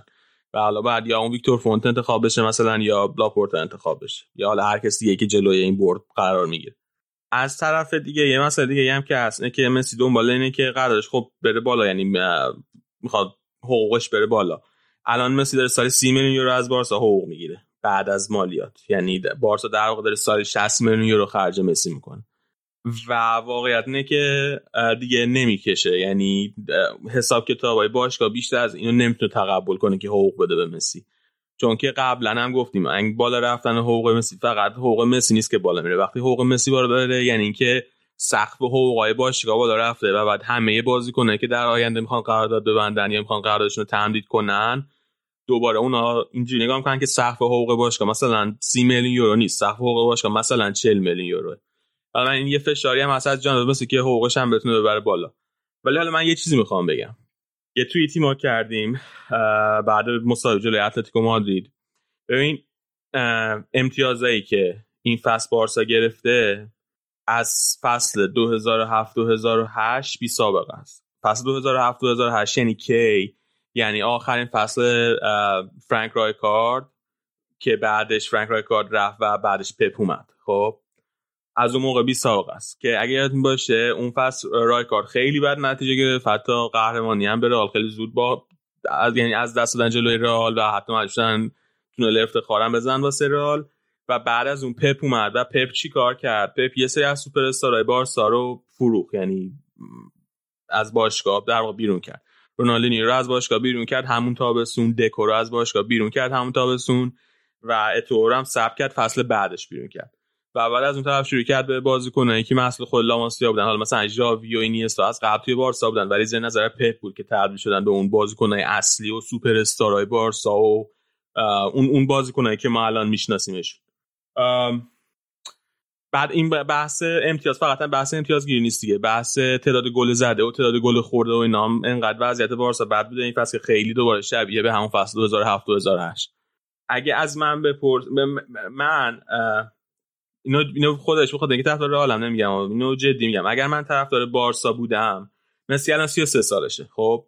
آخر فوتبالشه دیگه. بارسا آرمان بعد شروع کنه فکر دوره دوره بعد مسی بکنه. و من اگه جای بارسا بودم یک پروژه جدید شروع می‌کردم. یک سری از بازیکنان قدیمی که توی ترکیب هستن هنوز. و این بازیکنان قدرت دارن توی رخکن یعنی رخکن میچرخونن. ببین چرا پپ مثلا از بارسا رفت؟ بعد دلیل اینکه پپ از بارسا رفت خیلی بارها بارها تکرار شده این بود که بازیکنان توی رخکن خیلی قدرت داشتن و دیگه به حرف پپ گوش نمی‌دادن. به خصوص که پپ هم خب خیلی فشار میاره به بازیکنان مثلا پپ بهش می‌گفت که آقا کوکاکولا نخور. ولی بازیکن همینجوری این ور اون کوکاکولا جلو چشش میخوردن. به خصوص مثلا حرفش که پیکی و مسی مثلا خیلی این کار می‌کردن. یا بعد از اون چرا انریکه رفت؟ دقیقا انریکه حتی موفقیت پپو نداشت. من نمیگم مثلا مربی به خفنی پپ. ولی دقیقا دوباره اونم این مسئله داشت که خیلی نمی‌تونست یه قدرتش تو رخکن نگه داره. توی رخکن قدرت آنچنانی نداشت. در صورتی که مثلا والور در نگاه کن جلوی روم یه فصل اون گند زد. بعد فصل بعد دوباره جلوی لیورپول اون گند زد. و با این همه موند. دلیل اینکه میموند این بود که رخکن ازش حمایت می‌کرد و دلیل اینکه رخکن ازش حمایت می‌کرد این بود که والورده اجازه می‌داد که بازیکن اونجوری که دوست دارن باشن اونجوری که دوست دارن رفتار کنن که بعد آبی دالم اگه یاد باشه مصاحبه کرد. و من فکر می‌کنم که بارسا یک سری از این بازیکن‌های قدیمی رو از باشگاه بفرسته. یعنی بعد بفروششون از دستشون راحت شه. ببین من جدی فکر می‌کنم که پیکه باید بره. بوسکتس باید بره آرم آرم یا باید نیمکت نشین شه. جوردی آلبا باید بره سوارز باید سوارز قطعا باید سوارز اصلا دیگه واقعا با سه بارسا فکر نمی‌کنم مهاجم مورد نظر بارسا باشه. 18 تا گل زده توی لیگ این فصل. باشه 18 تا گل زده ولی چه جوری اون 18 تا گل زده؟ یعنی مثلا میاد یه بازی دو تا گل می‌زنه بعد مثلا سه تا بازی داره خراب می‌کنه. بعد ببین بعد مثلا مثلا که بارسا یه سری بازی کنم داره. ببین مثلا اگر که بوسکتس نیم کرد نشین یا بوسکتس بره خب فرانکی دیونگو 70 میلیون 80 میلیون یورو پول بابتش دادن که دقیقا تو همون پست بازی کنه. پستش پست بوسکتسه و الان اگه تو اون پست بازی نمی‌کنه دقیقا به خاطر اینکه بوسکتسی هست. اگر مثلا نمی‌دونم یا مثلا ویدالو واسه چی بارسا نگه داره نگه میداره؟ وقتی مثلا ریکی پوژه داره. آلبا جوردی آلبا جوردی آلبا بازیکن خیلی خوبی بود. خیلی یه زمانی بازیکن خوب ولی الان دیگه بازیش داره تموم میشه. بعد از اون می‌بینی بارسا یه بازیکن داره مثلا مثل حالا کوکوره یا که بعد تو بازی راه خطاف می‌خوام راجبش حرف بزنم این فوق العاده بازیکن خوبی محصول لاماسیا بعد داشت توی خطافه بازی می‌کرد و بارسا می‌تونست برش کردن برای ترکیب خودش ولی با 10 میلیون یورو به طور قطعی فروختنش به خطافه. ببین اینکه اینکه بارسلونا الان خب مشکلات مدیریتی کردن و کسی پوشیده نیست به قول معروف. ولی بارسا مشکلی که داره خب ما هم همیشه گفتیم تعداد بازیکن‌های بالای 30 سال زیاده تو ترکیب برای همین خیلی کندن خیلی چیز. پیکه داره خوب بازی می‌کنه. راکیتیچ و سوارز و اینا با قیمت خوبی نمی‌تونن بفروشن. اگر هم مثلا بتونن راکیتیچ رو بفروشن کسی نمی‌تونه حقوقش رو بده و خودش مثلا میل به رفتن نداره تا اینکه مجانی مثلا بره سویه یه ذره مشکلاتشون این شکلیه این تیپیه. ولی برگردیم به خود رفتن مسی. یه پروژه به نظرم شکل و شمایلش کاملا متفاوت با همه خرید و فروش های فعلی باشگاه از قبل حتی مقایسه با رونالدینیو و در آینده فعلی فوتبال. من یه بار به شوخی گفتم که ما پیرن میفروشیم پولشو در میاریم. می‌دونم که شاید فروختن پیرن خیلی به نفع باشگاه نباشه و هزینه. ولی یه جوری الان اقتصاد کاتالونیایی که الان هم دوره مثل که تعداد کرونا رفته بالا اینا به وجود مسی واقعا وابست من تصویر رو تو ذهنم از از اون سفر به بارسلونا یه منیریه ای هست که خیلی همه ورزشی فروش و همه دارن پیرم یه جورایی من میگم که بودن بازیکنهای ستاره مثل مسی تو تیم فعلی بارسلونا خیلی به حتی اقتصاد کاتالونیا درگیر می‌کنه. چه برسه به اقتصاد خود باشگاه و شرایط باشگاه و طرف. خب من نمی‌دونم حالا اقتصاد کاتالونیا به مسی چقدر وابستگی داره. حالا یه چیزایی میگی کم کم که تحت تاثیر می‌ذاره. حتی بحث خب توریست بحث ولی هدف بارسا هدف بارسا این نیست که یعنی نه, نه به نظر نباید این باشه که اقتصاد کاتالونیا چجوریه و فلان. هدف بارسا باید این باشه که بتونه یه تیم خوبی بسازه که بتونه رقابت کنه واسه جام‌های مختلف. خب این به نظر من بعد هدف بارسا باشه. نه ولی بازیکنی که تا وقتی هست به نظر من حداقل تو فرم فعلی بازی نتیجه بازی در آورده بیشترین گل زده بیشترین پاس گل داده. اصلا من مخالف اینم که فکر کنیم کسی دیگه به از مسی می‌تونه توی این فصل لالیگا هم بهترین بازیکن باشه چون که آمار خودش صحبت می‌کنه. نه نه ما میشه حاج کریم بنزما بهترین بازیکن فصل میشه به راموس به نظر من نزدیک تر بخوان راجبه بهترین رو صحبت کنم ولی به نظرم تا وقتی هست رو میشه یه تئوری که هست حالا خیلی هم هم دارن صحبت می‌کنن اینه که بره یوونتوس با چیز داداشی بشه با رونالدو مثلا 4 5 سال در از 35 سال 4 5 سال دیگه 40 سال دیگه همجور با اون فرم داداشی شدن. توی چیز که اونم جال یعنی اونم هیچ طرفدار فوتبالی نیست که بگه من بدم میاد از اینکه این دو تا کنار هم, هم ببینم. خب یعنی منی که طرفدار بارسا دلم می‌خواد تا آخر فوتبالش بارسا بمونه. ولی از نظر فوتبالی هم واسه طرفدار فوتبال این که حضور دو تاشون کنار هم, هم جالبه چون همیشه رو هم دیدیم. حالا حالا من فقط حرفمو بذار تمام کنم حرف من نمیگم که مسی مثلا بعد از باشه. مسی آره این چیزی که گفت راجعش درسته خیلی مهمه خیلی بهترین بازیکن تاریخ بارسا همه اینا همه اینا همه اینا درست. خب ولی حداقل کاری که باشگاه باید بکنه اینه که این دور و های مثل اینا که از قبل توی باشگاه بودن که خیلی قدرت دادن اینا رو حداقل باید کم کم ازشون راحت شه. یعنی باشگاه لازم نداره سوارز نگه داره باشگاه لازم نداره که آلوار نگه داره.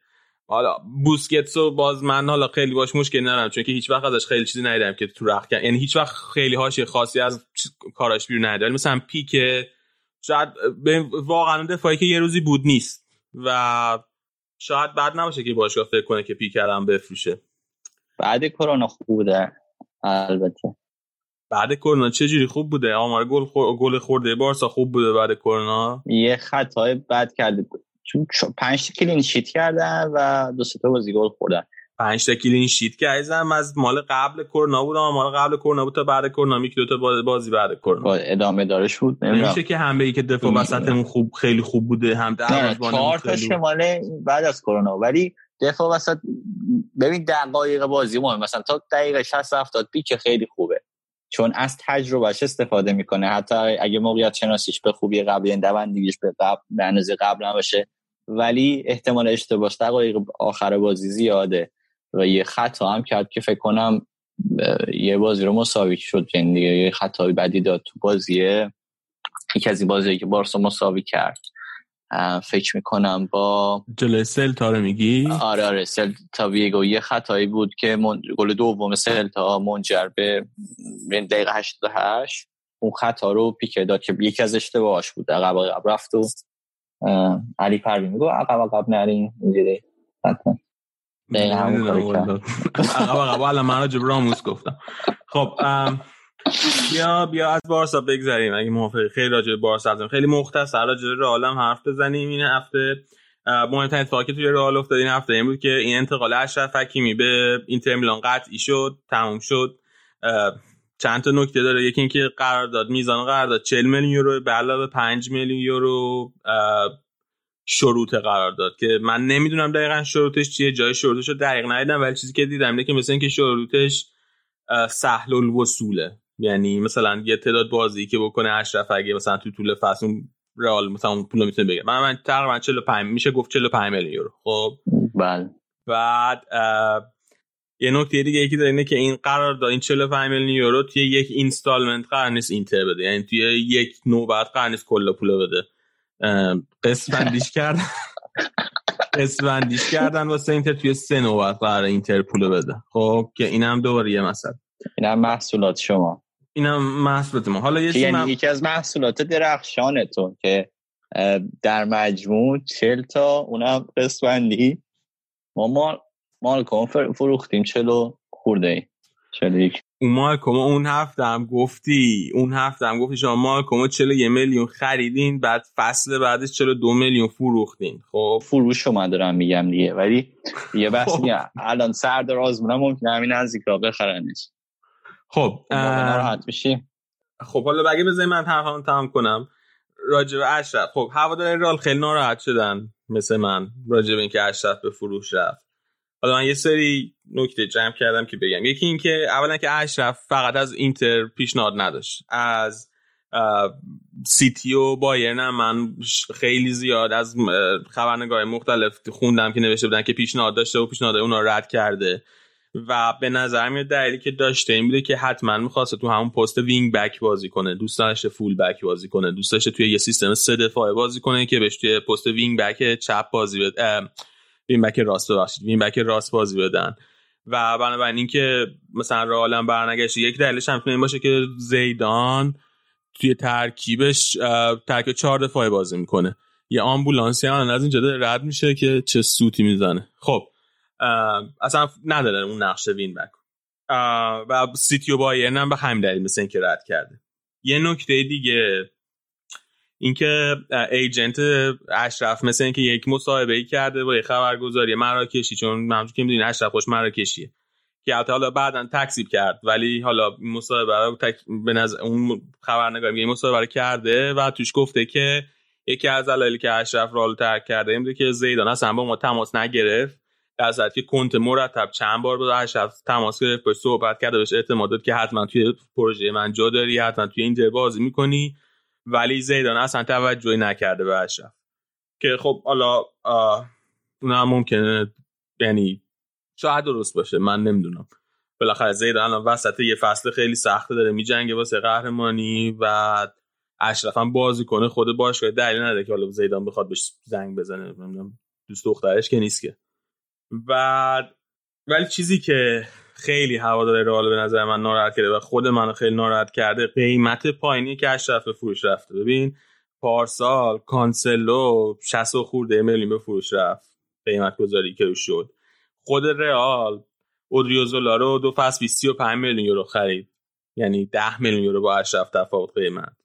بعد خود رئال همین امسال تابستونی که گذشت مندیو که دفاع چپه از لیگ فرانسه خرید حدود 40 میلیون یورو. و به نظر میاد که اشرفی که یکی از بهترین wing back های راست اروپا بود توی این فصلی که گذشت و توی حالا فصل قبل هم حتی خیلی خوب بود و 45 میلیون به نظر که قیمت خیلی پایینی بوده. چند تا نکته این وسط هست. یکی اینکه خب الان کرونا کلا اقتصاد فوتبال اروپا رو تحت تاثیر قرار داده و کلا قیمت هایی که بخوای بفروشی و نخوای محافظه بازیکن بکنی اومده پایین. خب؟ این یه نکته. این نکته اول. بعد یه نکته دیگه این که رال کلا هیچ وقت خیلی بازیکناشو گرون نمیفروشه. یعنی هیچ وقت سر قیمت بازیکن چونه نمی‌زنه وقتی می‌خواد باشگاه بازیکن می‌خواد باشگاه ترک کنه. مگر اینکه مثلا پیشنهادی که باشگاه مقابل میده خیلی مثلا پیشنهاد عجیب غریبی باشه. بعد یه نکته دیگه این که خب اشرف محصول آکادمی رال هیچ هزینه ای واسه رال نداشته. مثلا یه بازیکن نبوده که رال از یه باشگاه دیگه بخره حالا بخواد بفروشدش. بنابراین این 45 میلیون یورویی که داره خرج که باشه به دست آورد دست فروش اشرف همش خرج سود خالصه واسه باشگاه. اینم یه مسئله دیگه. آکادمی هم خرج نداره دیگه. آکادمی خرجش مثلا تو فکر کنی یه باشگاه واسه اینکه یه بازیکن از آکادمی بیاره بالا زیر یه میلیون یورو خرج می‌کنه. ببین یه بازیکن نیست که بعد بازیکن ها بکن بیاری بالا که یکیش مثل اشرف شه. خب آره درسته ولی خب رال یه دونه مثل اشرف که نداره که ماه میلیون ها بازیکن آکادمی رال هر سال تولید می‌کنه. وینگ بک خب بعد این نکته دیگه هم هست که خب اشرف دلش نمی‌خواسته بیاد رقابت کنه با کارواخال مجبور باشه که با یه رقیب بجن که بالاخره رقیب خفنیه. و ما زیدان می‌دونیم که آدمیه که به با به بازیکنایی که باهاشون جام برده اعتماد می‌کنه خیلی و سخت اونا رو نیمکت نشین می‌کنه. و من شاید اونم واقعا حق داشته که نخواد بیاد یه هم توی همچین رقابت قرار بگیره و بره توی یه پروژه که از اول بهش می‌خوان خیلی اعتماد کنن از اول می‌خوان بهش یه موقعیت ثابت بدن. حقوقش هم توی خب بیشتر از رئال. این این تا اینجا از این. اینا قسمت منطقیه من بود که داشت صحبت می‌کرد راجع به اشرف. حالا من می‌خوام یه به عنوان طرفدار رئال بگم و آره قسمت احساسی صحبت. من خیلی هم کوتاه اصلا لاین ام کارواخال موقعی که کارواخال از نه سالگی توی آکادمی باشگاه رئاله. و از هر کسی که شما فکر کنید خیلی رئالی بوده و خیلی مثلا از هر کسی که شما فکر می‌کنین هیچ کس یعنی هیچ کس نتونه ادعا کنه که از کارواخال رئالی تره. مثلا کارواخال سابقه تو رئال بودنش از مثلا راول بیشتره یعنی از سین پایین تر توی رئال بوده. کاسیاس و کارواخال سنشون که وارد آکادمی رئال شدن تقریبا یکسان. حالا اینا دقیقاً کدوم جوون تقریبا ولی تقریبا یکسان. من هیچ کس نمی‌تونه به وفاداری کارواخال شک داشته باشه. موقعی که رئال فروختش به لورکوزن یک فصل واسه لورکوزن بازی کرد توی فصل 2012 2013 یعنی فصلی که بایرن هاینکس توی اوج بود سه‌گانه برد قهرمان Champions League شد یعنی. و توی اون تیم اگه یادتون باشه یه فیلیپ لامی داشتن به عنوان دفاع راست که فوق العاده بود توی اون فصل کارواخال توی لورکوزن آخر فصل به عنوان بهترین بیلد نشریه بیلد به عنوان بهترین دفاع راست فصل بوندسلیگا انتخابش کرد. یعنی انقدر فصل درخشان و خوبی داشته اون فصل. ولی اومد رئال فصل بعد. رئال خریدش دوباره از لورکوزن. برگشت رئال اون فصل. و حاضر شد بیاد با آربلوا رقابت کنه. آربلوایی که خب از نظر کیفیت بازی از کارباخال پایین تر بود. همه ما یادمونه همه ما می‌دونیم. ولی چون که مثلا قدمت داشت توی باشگاه. چی, چی یعنی حق حق آب و گل داشت توی باشگاه بهش بازی می‌رسید و خیلی از بازی های اون فصل آربلوا بازی کرد به جای کار بخواد ولی کار بخواد اینقدر به باشگاه علاقه داشت که حاضر شد که بیاد این کارو بکنه. یه فصل با آربلوا رقابت کنه دو فصل با فکر کنم دو فصل یا فکر کنم یک فصل. فصل اون فصل بکنم فصل آخر آربلو بود. یه فصل با آربلو رقابت کنه و بجنگه واسه اون جایگاهش. انقدر به رئال علاقه داشت. اشرف دورش دورتموند اصلا به نزدیکی خوبی دوره کار با خال توی لورکوزن نبوده. و اگر که حاضر نیست بیاد و رقابت کنه با یه بازیکن دیگه توی ترکیب واسه اینکه جایگاهش رو پس بگیره من فکر می‌کنم که در طرف رئال هیچ دلیلی نداره که واسه یه همچین بازی کنی آه بکشن بخوان ناراحت باشن بخوان قصه بخورن که چرا ما اشرف از دست دادیم. بازیکنهای دیگه هستن. الان ما کار بخال داریم. هنوز هنوز کار بخال داره. خیلی خوب تو سطح بالایی بازی می‌کنه. آره تو اوجش نیست ولی هنوز تو سطح خیلی بالایی داره بازی می‌کنه. اگر باشه نیاز داشته باشه بازم دفاع راست می‌تونه بخره. حالا اودریوزولو هم هست که برمیگرده دوباره. خاصه باشه مشکل نداره. و بازیکنی که توی آکادمی باشگاه رشد کرده ولی حاضر نیست که بیاد و رقابت کنه واسه اون که جایگاهش به دست بیاره. به نظر من اصلا آه کشیدن نداره. و اتفاقا همچین بازیکنی هم بهتر که رفت. بله. درود به آقای کارواخا که از قبل از بولو رئالی بوده. بله. خب خیلی فکر کنم من دارم زیاد حرف می‌زنم تو این اپیزود ولی بریم سراغ بریم سراغ مسئله بعدی سراغ اودگارد. یه مسئله من خواهم راجع به اودگارد که خبرش حتما دیدین اینکه یه مسئولیتی پیدا کرده که این مسئولیت درمان نداره. به نظر از اکتبر این مسئولیت داشته یعنی از تقریبا دو ماه بعد شروع فصل مسئولیت داشته ولی سوسیه داده تیم پزشکیش اجازه دادن که به بازی ادامه بده. و الان دقیقا من توی چه وضعیتیه؟ ما هنوز خبر دقیقش رو هنوز اعلام نکردن. این مسئولیت من دقیقا نمی‌دونم کجاست و چه شکلیه و اینا. ولی یه مسئولیتیه که درست درمان قطعی نداره ولی بازیکنان می‌تونن باش بازی کنن.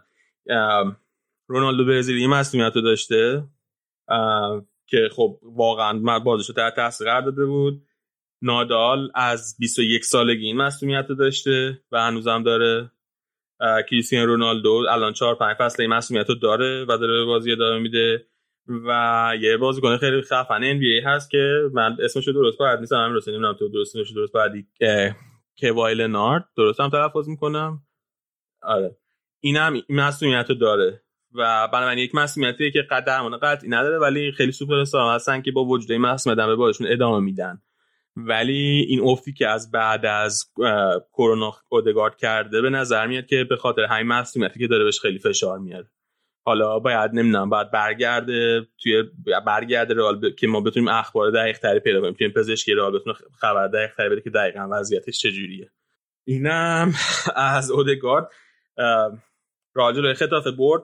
چیزی که می‌خواستم راجع به خطاف بگم اینکه برعکس اینکه من فکر می‌کنم که خطاف یک تیمیه که شبیه اتلتیکو مادرید خیلی دفاعی بازی می‌کنه ولی مدل دفاع کردن خطاف اتفاقا خیلی فرق می‌کنه با اتلتیکو مادرید. اتلتیکو مادرید همونجوری که امیر حسین هم گفت قسمت بازی با بارسا خیلی اهل اینه که یه خط دفاعی عقب بچینه و بعد بازی مستقیم داشته باشه و مثلا ضد حمله بزنه به تیم حریف. ولی خطاف اینجوری نیست. خطاف پرس شدید می‌کنه از بالا از توی زمینه حریف و توی بازی با رالم همین کارو می‌کردن. به خصوص همین بازی کنه که گفتم اصل لاماسین و کوکوریا توی خطاف البته هافبک چپ بازی می‌کنه ولی پست اصلیش اول کار دفاع چپ بوده. و اون فوق العاده خوب بازی می‌کنه فوق العاده خوب پرس می‌کنه. توی بازی بار عالم هم میشه الان دو فکر دو فصل الان خطاف است من تو ذهنمه خیلی عالی بوده همیشه. و دقیقا تا وقتی هم که توی زمین بود رال نتونست گلی به سمت برسونه وقتی که کره تعویض شد تازه یه مقداری رال بیشتر تونست اون سمت راستش که بشه چپ خطافه بیشتر جون گرفت. از همون جام دقیقا تونست رال نفوذ کنه و کار با از همون منطقه تونست پنالتی بگیره. و همین این نکته هم خواستم بگم. و آخرم رال برد بازی و که حالا نیمه اول خوبی نداشت رئال. خطاف خیلی بهتر بازی کرد نیمه اول. نیمه دوم هرچی پیش رفت و خطاف بازیکنش خسته تر شدن. و کمتر تونستن اون پرس بالا رو نگه دارن تو طول بازی رئال بیشتر و بیشتر تونست موقعیت بسازه. و بازی با بیلبائو که اونا هم تیم خیلی دفاعی هن ولی دقیقا برعکس خطاف اتفاقا بیلبائو خیلی شبیه اتلتیکو مادرید دفاع می‌کنه. اونا توی دفاع میشینن عقب دوتا چهار چهار دو بازی می‌کنن دوتا خط چهار نفر دفاع می‌کنن. و توی این بازی توی نیمه اول این مهاجمشون این یکی ویلیامز خیلی سعی کرد که از فاصله بین راموس و مارسلو استفاده کنه و گل بزنه به رئال. که موفق نشد. میلیتاو بازی فوق العاده خوبی داشت چون که به خصوص تو نیمه اول راموس خیلی بازی خوبی نداشت ولی میلیتاو هر جا که لازم بود کاور کرد مثلا راموسو. و واقعا واقعا واقعا میلیتاو این بازی خیلی خوب بود به خصوص اینکه داشته دفاع وسطی بازی می‌کرد که سمت راست زمین را در که پست اصلیش دفاع وسطی که سمت چپ یعنی پست اصلیش که جای راموس بازی کنه. ولی با این همه توی یه پست یه مقدار متفاوت خیلی خوب بود. و بازم را حالا گفتیم با یه پنالتی بازی برد. بازی خیلی خوبی نبود با رئال ولی مهمه که تیم که می‌خواد قهرمان شه دقیقا توی همین بازی هست که باید نتیجه رو بگیره. دقیقا. حالا چون live هم داشتیم رفتیم من یادمه مارسلو هم خیلی خوب بود تو این بازی. همچنان از با استانداردهای دفاعی که خود مارسلو داره ولی توی جریان بازی خیلی به وسط می اومد تو بازی سازی خیلی کمک می‌کرد. از طرفی هم تو دفاع هم نسبتا بد نبود. پنالتی منجر به گورم خود مارسلو گرفت دیگه. و یه چیز دیگه هم که حالا حتما تو میگی ولی منم می‌خواستم بگم این راموسه که خیلی خوب داره پنالتی می‌زنه. نحوه پنالتی زدنش خیلی کارو سخت می‌کنه واسه گلر. و من توی حداقل این چند سال گذشته سابقه نداشتم که یعنی یادم نمیاد کسی انقدر خوب پشت سر هم بیاد پنالتی رو گل کنه با همون تکنیکی که مکس می‌کنه بعد تصمیم می‌گیره و خیلی مسلط داره این کار انجام میده. به نظر من این رشتم ادامه دار خواهد بود تا یه جایی قطع شه و سیستم فکریش از بین بره و نتونه این کارو تکرار کنه. 22 تا پنالتی پشت سر هم توی رئال تیم ملی اسپانیا گل کرده و دقیقا نکتهش اینه که یک جا هم مثلا نمی‌زنه جاهای مختلف دروازه می‌زنه و دقیقا نکته همینه که یه مک قبل زدن ضربه یه مکسی میده که ببینه دروازه‌بان می‌خواد چیکار کنه و بعد اون مکس کوتاه پنالتیش می‌زنه. خیلی شبیه استایلی که جورجینیو هم باش اون با اون استایل پنالتی می‌زنه. این از اطمینان به نفسشه که می‌تونه در لحظه تصمیم بگیره و حالا یه ذره اون کاپیتانی تیم بودن و اون شرایط سنیش هم بهش کمک می‌کنه.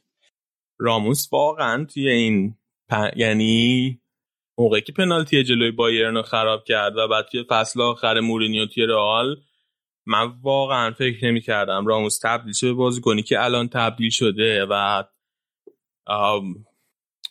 یه اسطوره تش که ببین رئال شخصیت مهم توی تاریخش خیلی زیاد داره. مدیر عامل خیلی مهم مربی خیلی مهم. ولی راموس انقدر توی این 5 6 فصل فوق العاده بوده و تاثیرگذار بوده که صد درصد من فکر کنم همه قبولن که جزو ده تا شخصیت برتر تاریخ رئاله و این خیلی چیز مهمیه به نظر من. و تو چند چند تا جزو چند تا بهترین دفاع تاریخ میشه گفت حداقل آمار هجومی شو داشتن مقایسه می‌کردن. تعداد گل و پاس گلش. خیلی ها مثلا مقایسه می‌کنن و کما یعنی رفت عقب که مثلا کسی دیگه ای نبوده باز اونم توی تعداد جام ملی نبرده راموس خیلی هم ملی موفق بوده هم چمپیونز لیگ کلی برده و الانم که تیمشو داره می‌بره یه لالیگای دیگه بگیره. آره خب این امیدوارم یه اشتباه بکنه ولی چیزی که هست یعنی این امیدو من می‌خوام در دل هوادار بارسا زنده نگه دارم که امیدوارم خود راموس یه جا اشتباه بکنه و واسه باخت تیم شه. یه پنالتی اخراج ما منتظرش. منتظر بمونید. اتفاق نخواهد افتاد. خیلی ممنون که گوشه می امروز نرف نداری دیگه نه؟ نه می‌خوای امید بدی؟ نه دیگه امیدامو دادم خب. دست همه درد نکنید که تا اینجا ما گوش دادید. خیلی ممنون. حتما برنامه ما رو معرفی کنید به دوست آشناهاتون این بهترین کمکیه که می‌تونید به ما بکنین. تا اپیزود بعدی خدا نگهدار.